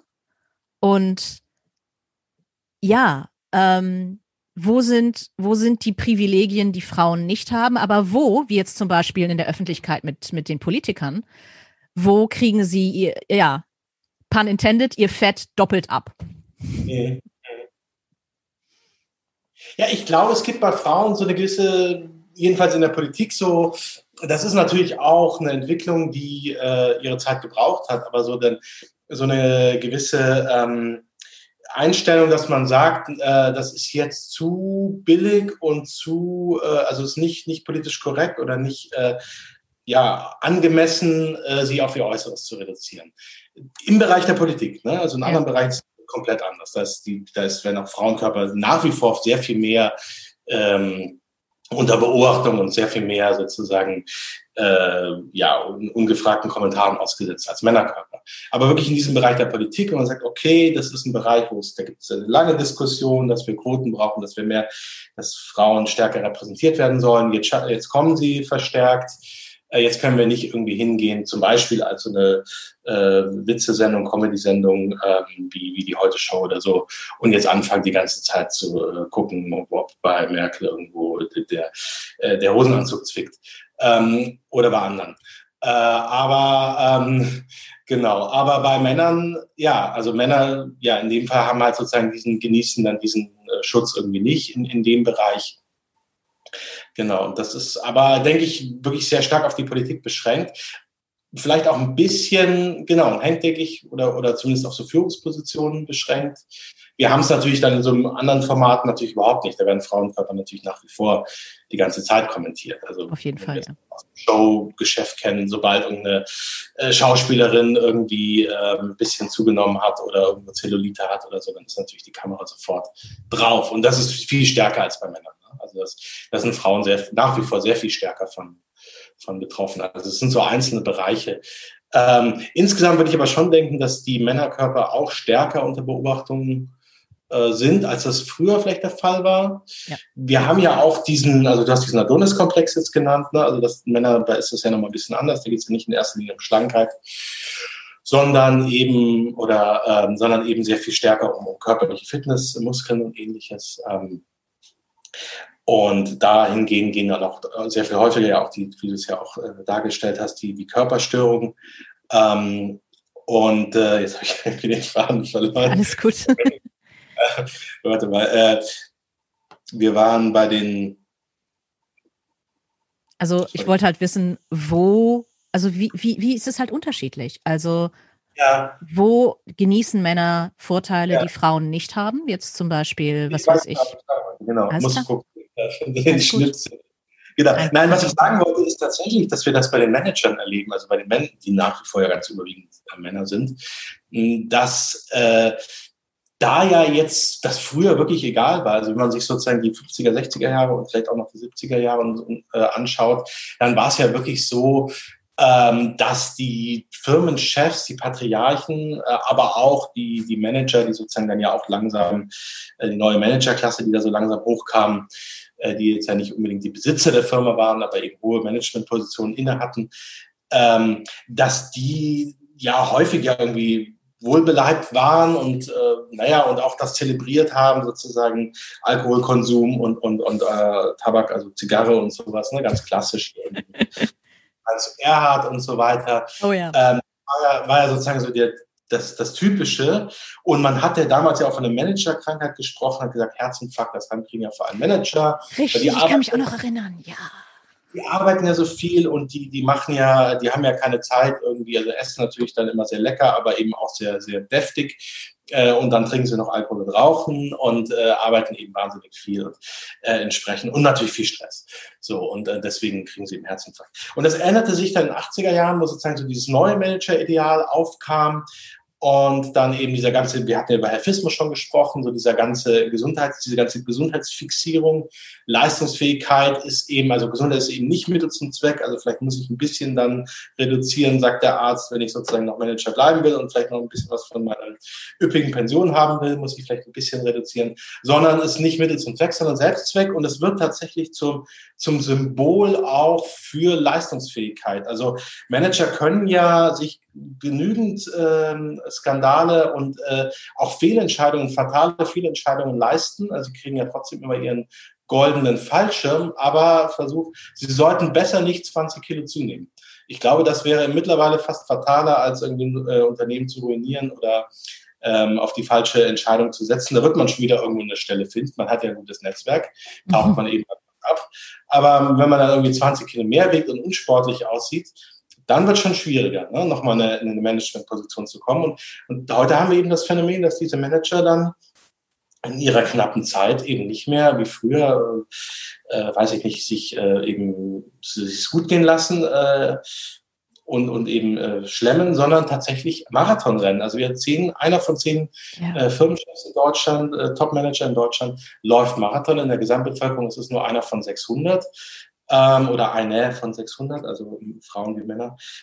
Und sie machen, und wenn sie nicht Marathon laufen, dann machen sie alle äh, durch die Bank äh, wirklich Extremsport, also wirklich nicht nur so ein bisschen mal, ich gehe mal eine halbe Stunde irgendwie aufs Laufband in der Früh, sondern machen wirklich richtig viel Sport, also richtig an der, fast an der Grenze zum Leistungssport.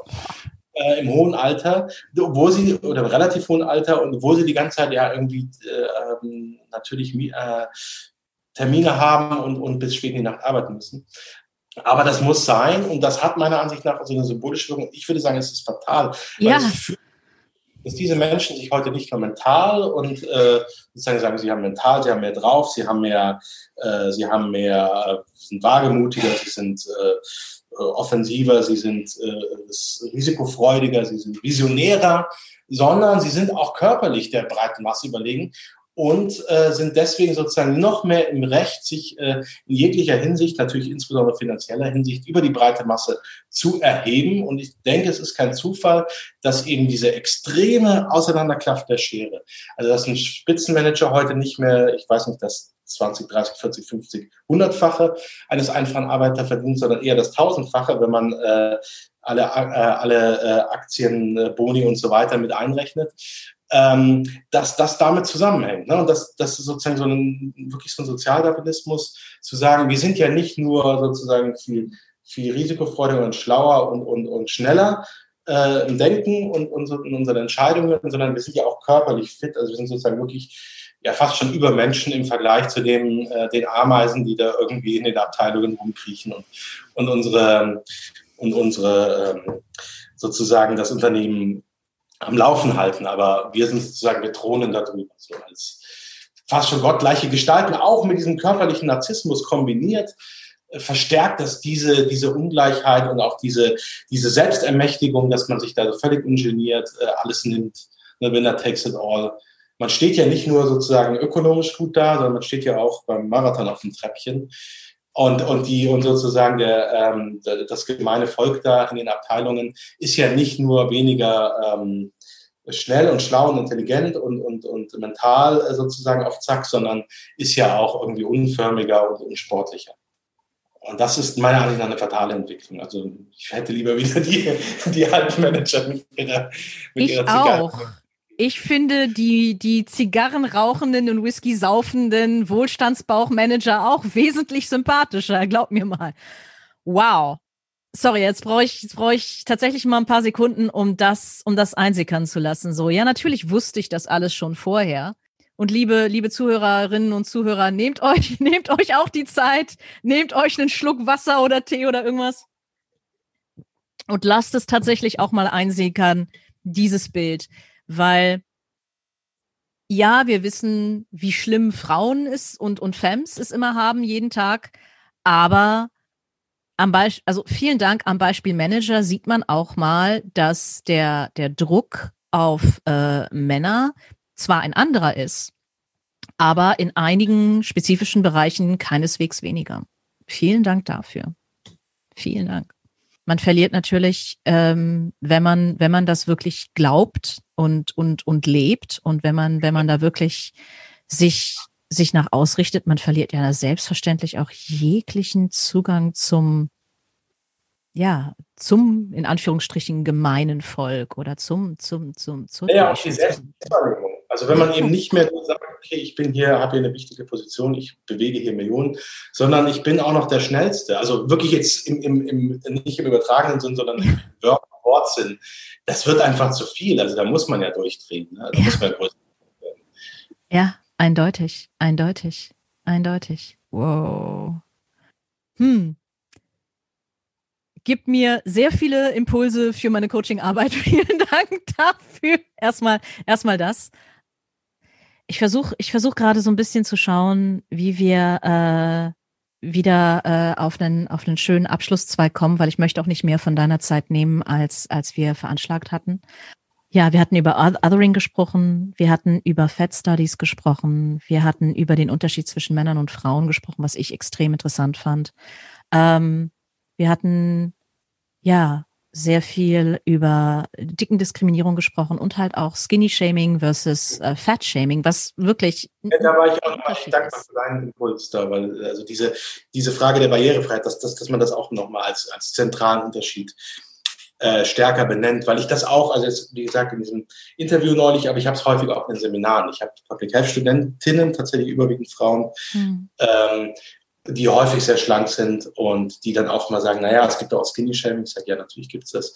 Und dann geht es immer die Frage, was, warum ist das denn nicht genauso schlimm? Und ich habe ja, wie gesagt, meine Argumente, aber dieses Infrastruktur ist immer ganz gutes. Ne? Also das ist nämlich ein ganz, äh, ganz zentraler Punkt, also diese Bewegungsfreiheit, die, ja. die äh, ist, das ist so materiell auch, ne? das ist nicht so abstrakt und äh, ja, vielleicht wird man irgendwo schief angeguckt, vielleicht auch nicht, sondern das ist ganz materiell und passt halt nicht in den Schluss aus. Genau. Genau. Kein, und keine zwei Mal oder so. Ne? Also entweder passt man rein oder nicht. Und dann kann man eben nicht fliegen oder kann man nicht sitzen oder was auch immer. Ja, oder, oder wenn man rein, so wie bei mir, ich passe zwar rein, aber unbequem. Ja, genau. Und dann ist man die ganze Zeit verkrampft. Ne? Und die Person neben mir ist auch nicht besonders begeistert davon, dass ich neben ihr sitze, weil meine Hüften tatsächlich unter den, also wenn wir jetzt beim, beim Beispiel Flugreisen bleiben, was mit eins der anschaulichsten Beispiele ist, ähm, um das wirklich zu erläutern, äh, weil die Sitze ja wirklich normiert sind, in einigen Flugzeugen sogar äh, dünner als, also ähm, äh, ja, weniger breit, ja, schmaler, schmaler als die Norm. Ähm, wie auch immer, äh, mein, mein Bob ist, äh, geht unter den, den, den Lehnen hindurch und nimmt tatsächlich mehr Platz ein von der mir gegenüber sitzenden Seite. Das heißt, ähm, ne, also was ja auch dann einige Leute äh, als äh, was erdreistet, die sich die Frau so breit zu sein, dass sie etwas von meinem angestammten Platz wegnimmt. Solche Geschichten. Äh, ich darf ich wollte sagen, genau, das gibt es. Äh, und dann kommt, aber das ist aber die, das, das, das Toxische ist, glaube ich, die Kombination. Weil wenn man sehr groß ist, passt man auch nicht in die Sitze rein. Ja. Und dann kenne das auch, wenn ich neben jemand sehr groß im Flugzeug sitze, dann schiebt er mir natürlich auch automatisch, irgendwo muss er seine Knie ja auch hintun. Ne? Er kann ja die Beine nicht ausstrecken. Er muss hier an die eine Seite tun. Wenn er sie ins, äh, in den Gang tut, dann, dann kommt da die äh, Stewardess mit ihrem Wagen nicht vorbei. Wenn er sie nach innen tut, dann habe ich sie da. Aber ich würde ja, man hat ja sozusagen dann nicht diesen, äh, diese, diese Kombination aus dem persönlichen Vorwurf. Ne? Man hat ja, weil man sagt, ja, okay, der ist groß, der kann ja nichts dafür. Und man dick, das kommt dann eben, dann hat man so beides. Ne? Den Platz, der einfach nicht da ist und den man zwangsläufig äh, dem jemand anders äh, wegnehmen muss. Äh, ne? Das geht ja nicht anders. Ja. Der Körper ist ja nicht formbar beliebig.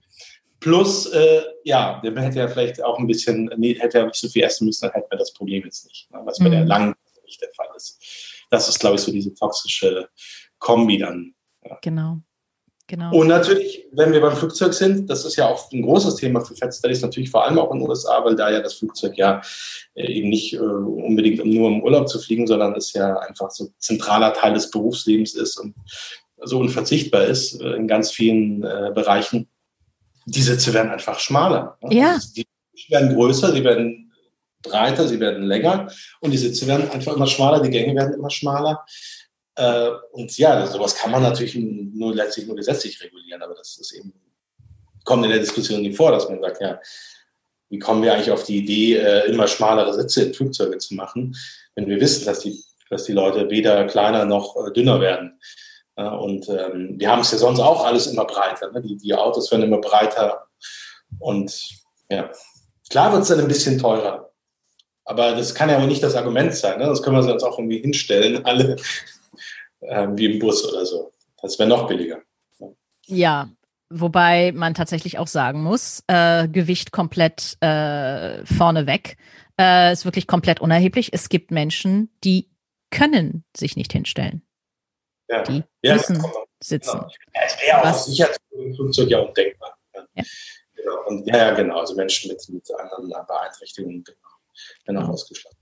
Aber ich hatte dich unterbrochen, du wolltest noch einen Anschluss finden. Um Gottes Willen, ja, ich, ich, ich, aber das ist es halt auch, ne? Und das ist, ähm, ja, also wir reden dann, also wir hatten halt jetzt beide über die, über die Infrastruktur geredet und dass das halt wirklich auch das der Fall ist. Und ähm, ja, also ein Beispiel tatsächlich aus meiner Coaching-Praxis, wirklich, ähm, was ich äh, anonym äh, mache. Äh, eine meiner Klientinnen ähm, war beim Zahnarzt und der Zahnarztstuhl äh, wurde runtergefahren, sie wurde behandelt, alles wunderbar. Und dann sollte der Stuhl ja wieder hochgefahren werden nach der Behandlung. Ging nicht mehr. Stuhl kaputt. Und sie hatte ihren ersten, äh, nach dem ersten Kennenlerngespräch, das ich mit ihr hatte, ihren ersten Coaching-Termin mit mir tatsächlich genau an dem Tag, als sie dann davon nach Hause kam. Die war richtig aufgelöst, die gute. Und ähm, ich habe mich einfach nur aufgeregt. Also die, wie ich reagiert habe, ist, ich bin halt einfach sauer geworden. Ich bin, ich bin richtig laut geworden, ich bin richtig sauer geworden. Ich habe gesagt, so wie kann es sein, dass Deutschland, die große Nation der Ingenieure, ja, made in Germany, ja, es nicht hinkriegt, Zahnarztstühle zu bauen, die Menschen über eine Gewicht, über ein gewisses Körpergewicht halten können. Das kann doch wohl nicht angehen. Und sie meinte so, ja, und die Arzthelferin, die war so furchtbar die hat äh, also nicht nicht äh, Zahnärztin selber, sondern äh, Zahnarzthelferin äh, ist dann zu mir gekommen und hat mir riesige Vorwürfe gemacht und sagte so: Ja, sehen Sie, wegen Ihnen können wir jetzt dieses dieses äh, Behandlungszimmer den ganzen Tag lang nicht benutzen. Wir müssen alle Termine verschieben. Äh, nur wegen Ihnen ist das jetzt so. Und ich so: Erstens, die haben dafür Versicherung. Ja, Der Stuhl wird ihnen, wird ihnen postwendend ersetzt. Ja, sie verlieren vielleicht eins, zwei, drei Werktage. Ja, in, innerhalb der Corona-Zeit ist das scheiße. Erstens, es gehen während, während Corona sowieso nicht so viele Leute zum Ar- Zahnarzt. Außer die Leute, die wirklich einen Notfall haben. Äh, musste ich auch neulich im Übrigen. Ich habe mich furchtbar, furchtbar schuldig gefühlt. Aber egal. Und ähm, erstens gehen sowieso nicht so viele Leute zum Zahnarzt wie sonst, weil Corona. Ähm, zweitens, äh, wenn tatsächlich ein Limit auf diesem Stuhl ist von XYZ Kilogramm. Dann bedeutet das nicht, dass sobald eine Person, die XYZ Kilogramm oder über XYZ Kilogramm wiegt, sich einmal draufsetzt, der Stuhl desintegriert. Sondern diese Stühle oder auch Aufzüge sind meistens oder generell technisches technisches Equipment ist meistens so gebaut, dass es auch ein bisschen höheres Gewicht für eine Weile aushält. Du wirst mit Sicherheit nicht die erste und auch mit Sicherheit nicht die einzige Patientin sein, die sich auf diesen Stuhl setzt. Außerdem, diese Stühle haben auch irgendwann ein Ablaufdatum. Irgendwann klappen Ja, die ich auch. wollte gerade sagen- ich wollte gerade sagen, vielleicht war das ja auch einfach ein Zufall. Ne? Das kann ja auch so ein mechanischer Fehler sein, der genau in dem Moment halt aufgetreten ist, der vielleicht aber sonst bei der übernächsten Patientin Genau. unabhängig passiert wäre. Ähm, ja, und da- da- das aber ist natürlich ein spannendes Thema und es ist natürlich auch eine komplexe Debatte. Ähm, aber eine wichtige Debatte ist, ist eben letztlich die Debatte, die wir aus dem Behindertenrechtsbewegung ja auch haben Ja. und der sozialen, ne, ähm, sozialen Modell von Behinderung. Also nicht die Person ist behindert, sondern die Gesellschaft behindert die Person in ihrer Bewegungsfreiheit, in ihrer Teilhabe. Und entsprechend muss die Gesellschaft eben Barrierefreiheit schaffen äh, und ganz konkret eben schaffen im, im öffentlichen ja, Personennahverkehr, im, äh, beim Arzt, äh, im Gesundheitswesen und überall, wo man sich eben hinbewegen äh, oder auch sonst natürlich im Kino etc. Ne? Also ähm, man muss vielleicht dann tatsächlich auch, es ist vielleicht tatsächlich volkswirtschaftlich oder ökonomisch nicht immer machbar, überall sozusagen immer gleich nur die große Variante zu haben, aber man muss dann eben auch, ja, die sind ja vielfältig. Also warum müssen alle Sitze ganz genau gleich sein? Warum kann Ja. man nicht auch Sitze in unterschiedlichen Größen haben? Ne? Klar, weil das ist natürlich, weil wir so äh, stark stigmatisieren, wäre das dann wieder eine starke Stigmatisierung, wie sich da keiner draufsetzen. Ähm, auf der anderen Seite kann ich auch verstehen, dass man sagt, man kann nicht im Bus nur so Riesensitze machen, dann hat man viel weniger Sitzplätze. Ja, dann muss man es halt abwechseln. Ne? Dann muss man es abwechseln, man macht ein bisschen mehr Beinfreiheit, da können eben Leute, die größer sind, hin, ein bisschen weniger, da setzen sich vielleicht dann eher Kinder hin oder kleinere Personen.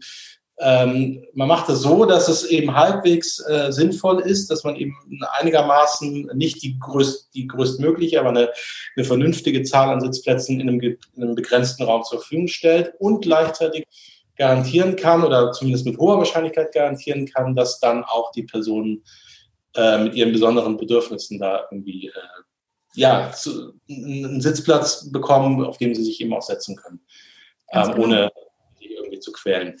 Und das muss einfach, also das kannst du letztendlich nur über die Norm und über gesetzliche Vorschriften machen, langfristig. Ähm, ja, und man muss natürlich bei den DIN-Normen schon auch aufpassen, dass man sie einfach nicht zu niedrig ansetzt, weil es kann natürlich nicht jeder Zahnarzt sich jetzt einen Spezialstuhl anschaffen. Das kann man vielleicht in einer größeren Einheit machen oder in einer Klinik, aber dann muss eben gucken, dass man wirklich schaut, dass eben die ja nicht bei, ich weiß nicht, 100 oder 130 Kilo, sondern vielleicht bei 180 Kilo oder 200 Kilo ja. eben liegen. Das muss, das muss halt drin sein, sondern sind sie auch insgesamt stabiler und werden auch insgesamt länger halten. Ja. Auch wenn die vielleicht nie eine Person mit dem Gewicht tatsächlich mal benutzt. Also genau. Ich muss, ich muss noch zwei Sachen sagen. Ich muss, äh, ich muss eine Sache sagen zu der, zu der Zahnarztstuhlgeschichte ganz dringend, ähm, weil ich äh, ihr das auch gesagt hat. Stell dir vor, du wärst jetzt Lieschen Müller, die ihre 50, 60 Kilo wiegen würde oder sowas. Ja, Kleidergröße, die kleinste, die du dir vorstellen kannst. Und sie setzt sich auf den Stuhl und ihr wäre das passiert. Hm. Wie würde mit Lieschen Müller umgegangen? Oh ja, das ist ja komisch, dass der Stuhl jetzt nicht mehr funktioniert. Nein, sowas? Huch, upsi. Ja, nee, da müssen wir mal gucken. Da müssen wir jetzt aber mal bei der Versicherung anrufen. Kommen Sie doch erstmal mit nach vorne, lassen Sie sich einen neuen Termin geben. Ne? Nur so als Beispiel. Nur so als Beispiel.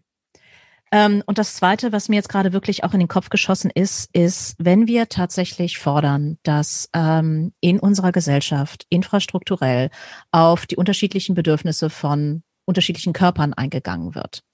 Und äh, Menschen mit breiteren Körpern, mit dickeren, breiteren Körpern tatsächlich auch in unserer Gesellschaft beherbergt werden mit dem, ja, ne, also dass es spezielle Sitze im Kino gibt. Äh, nicht nur für, für nicht nur diese Love Seats für Pärchen, die übrigens sehr gut sind, ähm, sondern äh, ja, ähm, es halt auch einfach mehr, mehr Größen überall gibt. In der Mode, in bei Sitzen, ähm, dass die Tische im Restaurant nicht immer so furchtbar eng stehen, im, im Flugzeug. Das ist, ne, also Zahnarzt. Besteht da nicht auch die Gefahr, ähm, dass dicke Menschen dann irgendwann ist so, oh ja, der ist ja dick, der kann ja nichts dafür, der arme Mensch.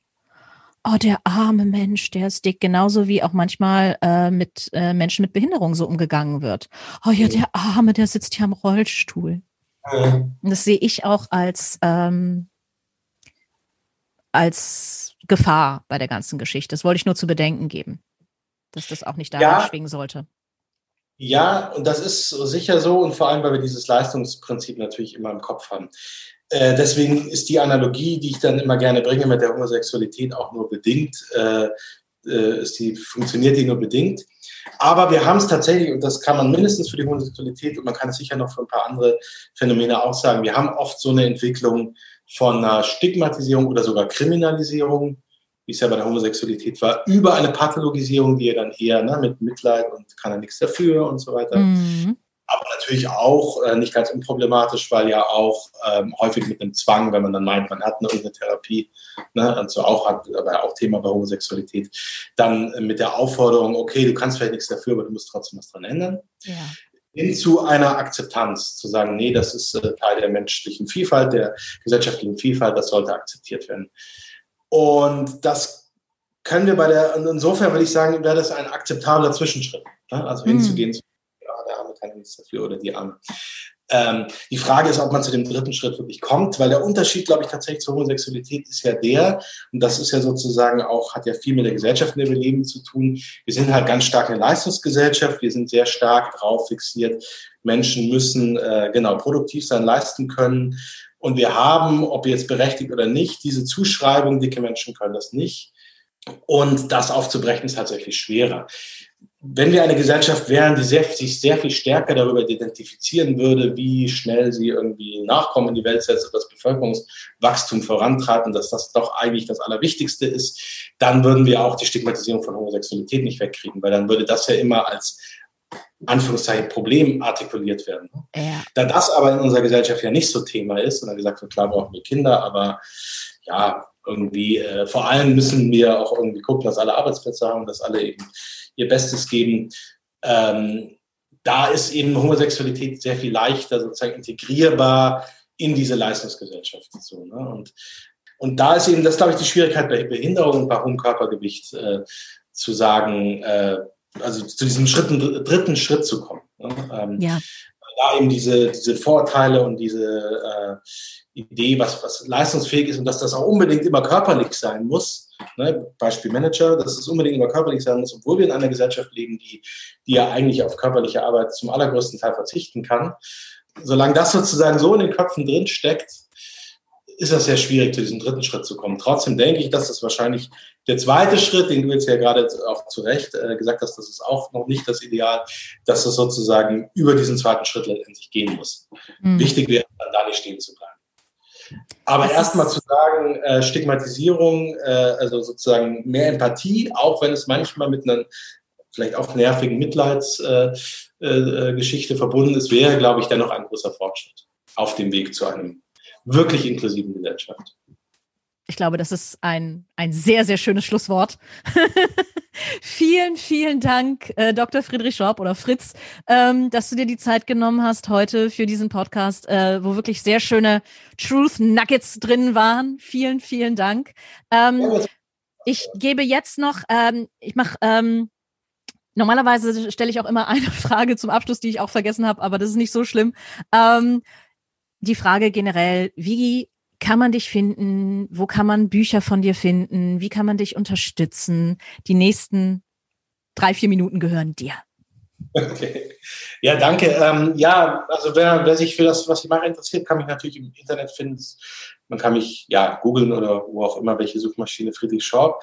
Und ähm, ich habe natürlich eine Seite auch von der von der Uni, wo, an, an der ich arbeite, wo so die wichtigsten Sachen sind. Ich habe jetzt keine eigene Webseite, Genau, und äh, da findet man eigentlich so die Bücher oder man sucht eben direkt. Ne? Also die, die Bücher sind eigentlich gut, gut verlinkt, gut zu finden. Ja, ich freue mich immer über Austausch, äh, auch über Erfahrungsberichte. Also wenn da jemand äh, gerne was beitragen möchte ähm, oder sagen, ja, da irgendwie interessante auch Ideen vielleicht hat. Ich bin ja auch im Beirat der Gesellschaft gegen Gewichtsdiskriminierung. Wir haben dort häufiger auch äh, Medienanfragen. Also entweder gehen die direkt an Nathalie, aber manchmal gehen sie auch an mich. Ähm, wo eben auch durchaus von Journalisten und Journalisten, die es auch, äh, ne, die auch ein, mit einem, ja, gut meinen klingt jetzt so doof, aber die sozusagen mit einem Ansatz daran gehen, sie wollen auch was, sie finden die Diskriminierung oft falsch und sie wollen finden, dass das Thema stärker äh, thematisiert werden sollte, mehr Aufmerksamkeit bekommen sollte. Also bekommen wir häufig Anfragen und da ist es manchmal gar nicht so einfach zu sagen, ja, wir haben da jemand, der gerne zu dem Thema sprechen möchte, der selbst betroffen ist. Ähm, also insofern, das würde mir und, und auch dem Verein äh, äh, doch helfen, ähm, wenn also da jemand sagt, okay, ich kann auch gerne oder möchte gerne auch äh, über meine eigenen Erfahrungen sprechen, ähm, dann mich gerne anschreiben per E-Mail. Wie gesagt, man findet mich ja leicht shop.uni-bremen.de, kann ich auch nochmal sagen. Und ähm, ja, das, dann kann ich da sozusagen, dann habe ich da sozusagen, dann weiß ich da für eigene Forschungsideen oder eben auch für, für äh, kurzfristige Anfragen aus, aus dem Bereich Journalismus gibt es, würde ich natürlich dann immer vorher nochmal rückfragen, würde ich einfach die Adresse ausgeben, aber dann gibt es da Leute, die, die ähm, ja, die gerne dazu was äh, erzählen möchten und die auch was Wichtiges zu sagen haben. Also darüber freue ich mich immer sehr. Ja, vielen Dank und ähm, ich wünsche Ihnen noch einen schönen Tag und ähm, vielen, vielen Dank für das Interview. Ich habe auch einige neue Sachen, über die ich mir echt noch Gedanken machen muss. Stichwort Manager. ähm, ja, ähm, vielen Dank. Ich wette, wir hören voneinander. Ähm, und ähm, ja, ähm, Fritz selber ist nicht auf Facebook, deswegen werdet ihr ihn nicht in meiner Health at Every Size äh, Deutschland-Gruppe finden. Ähm, ja. Das kann ich auch total äh, respektieren. Ähm, aber zum Beispiel die liebe Anthony Post, über die wir uns kurz unterhalten haben, ist dabei und viele andere Leute auch. Äh, ich möchte euch auch nochmal herzlich einladen, in die Facebook-Gruppe HAES, H-A-E-S geschrieben, Deutschland einzutreten. Da können wir uns weiter über den Podcast und auch über andere Themen austauschen. So, einen schönen Tag euch noch und habt euch lieb da draußen. Ciao. You may have noticed I am large. I can't hide it. It's no secret. It's a fact. I'm technically obese. I'm wobbly, jiggly, and round.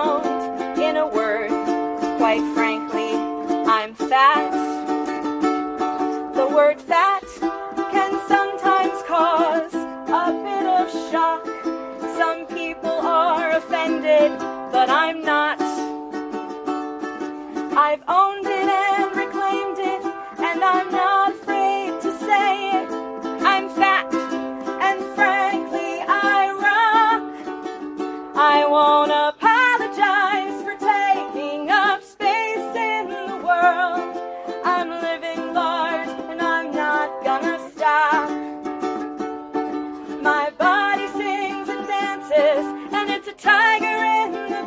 And that's just some of why my fat body rocks. The war on obesity's a pile of shit. They just want to sell you one more diet book. They spend $650 billion around the world. So we're at war against the way that people look. Some people wanna clutch their pearls and worry about us. They should be dieting. Dear God, what about their health? But there's no correlation between health and my appearance. So you can keep your damned opinions to yourself. I wanna.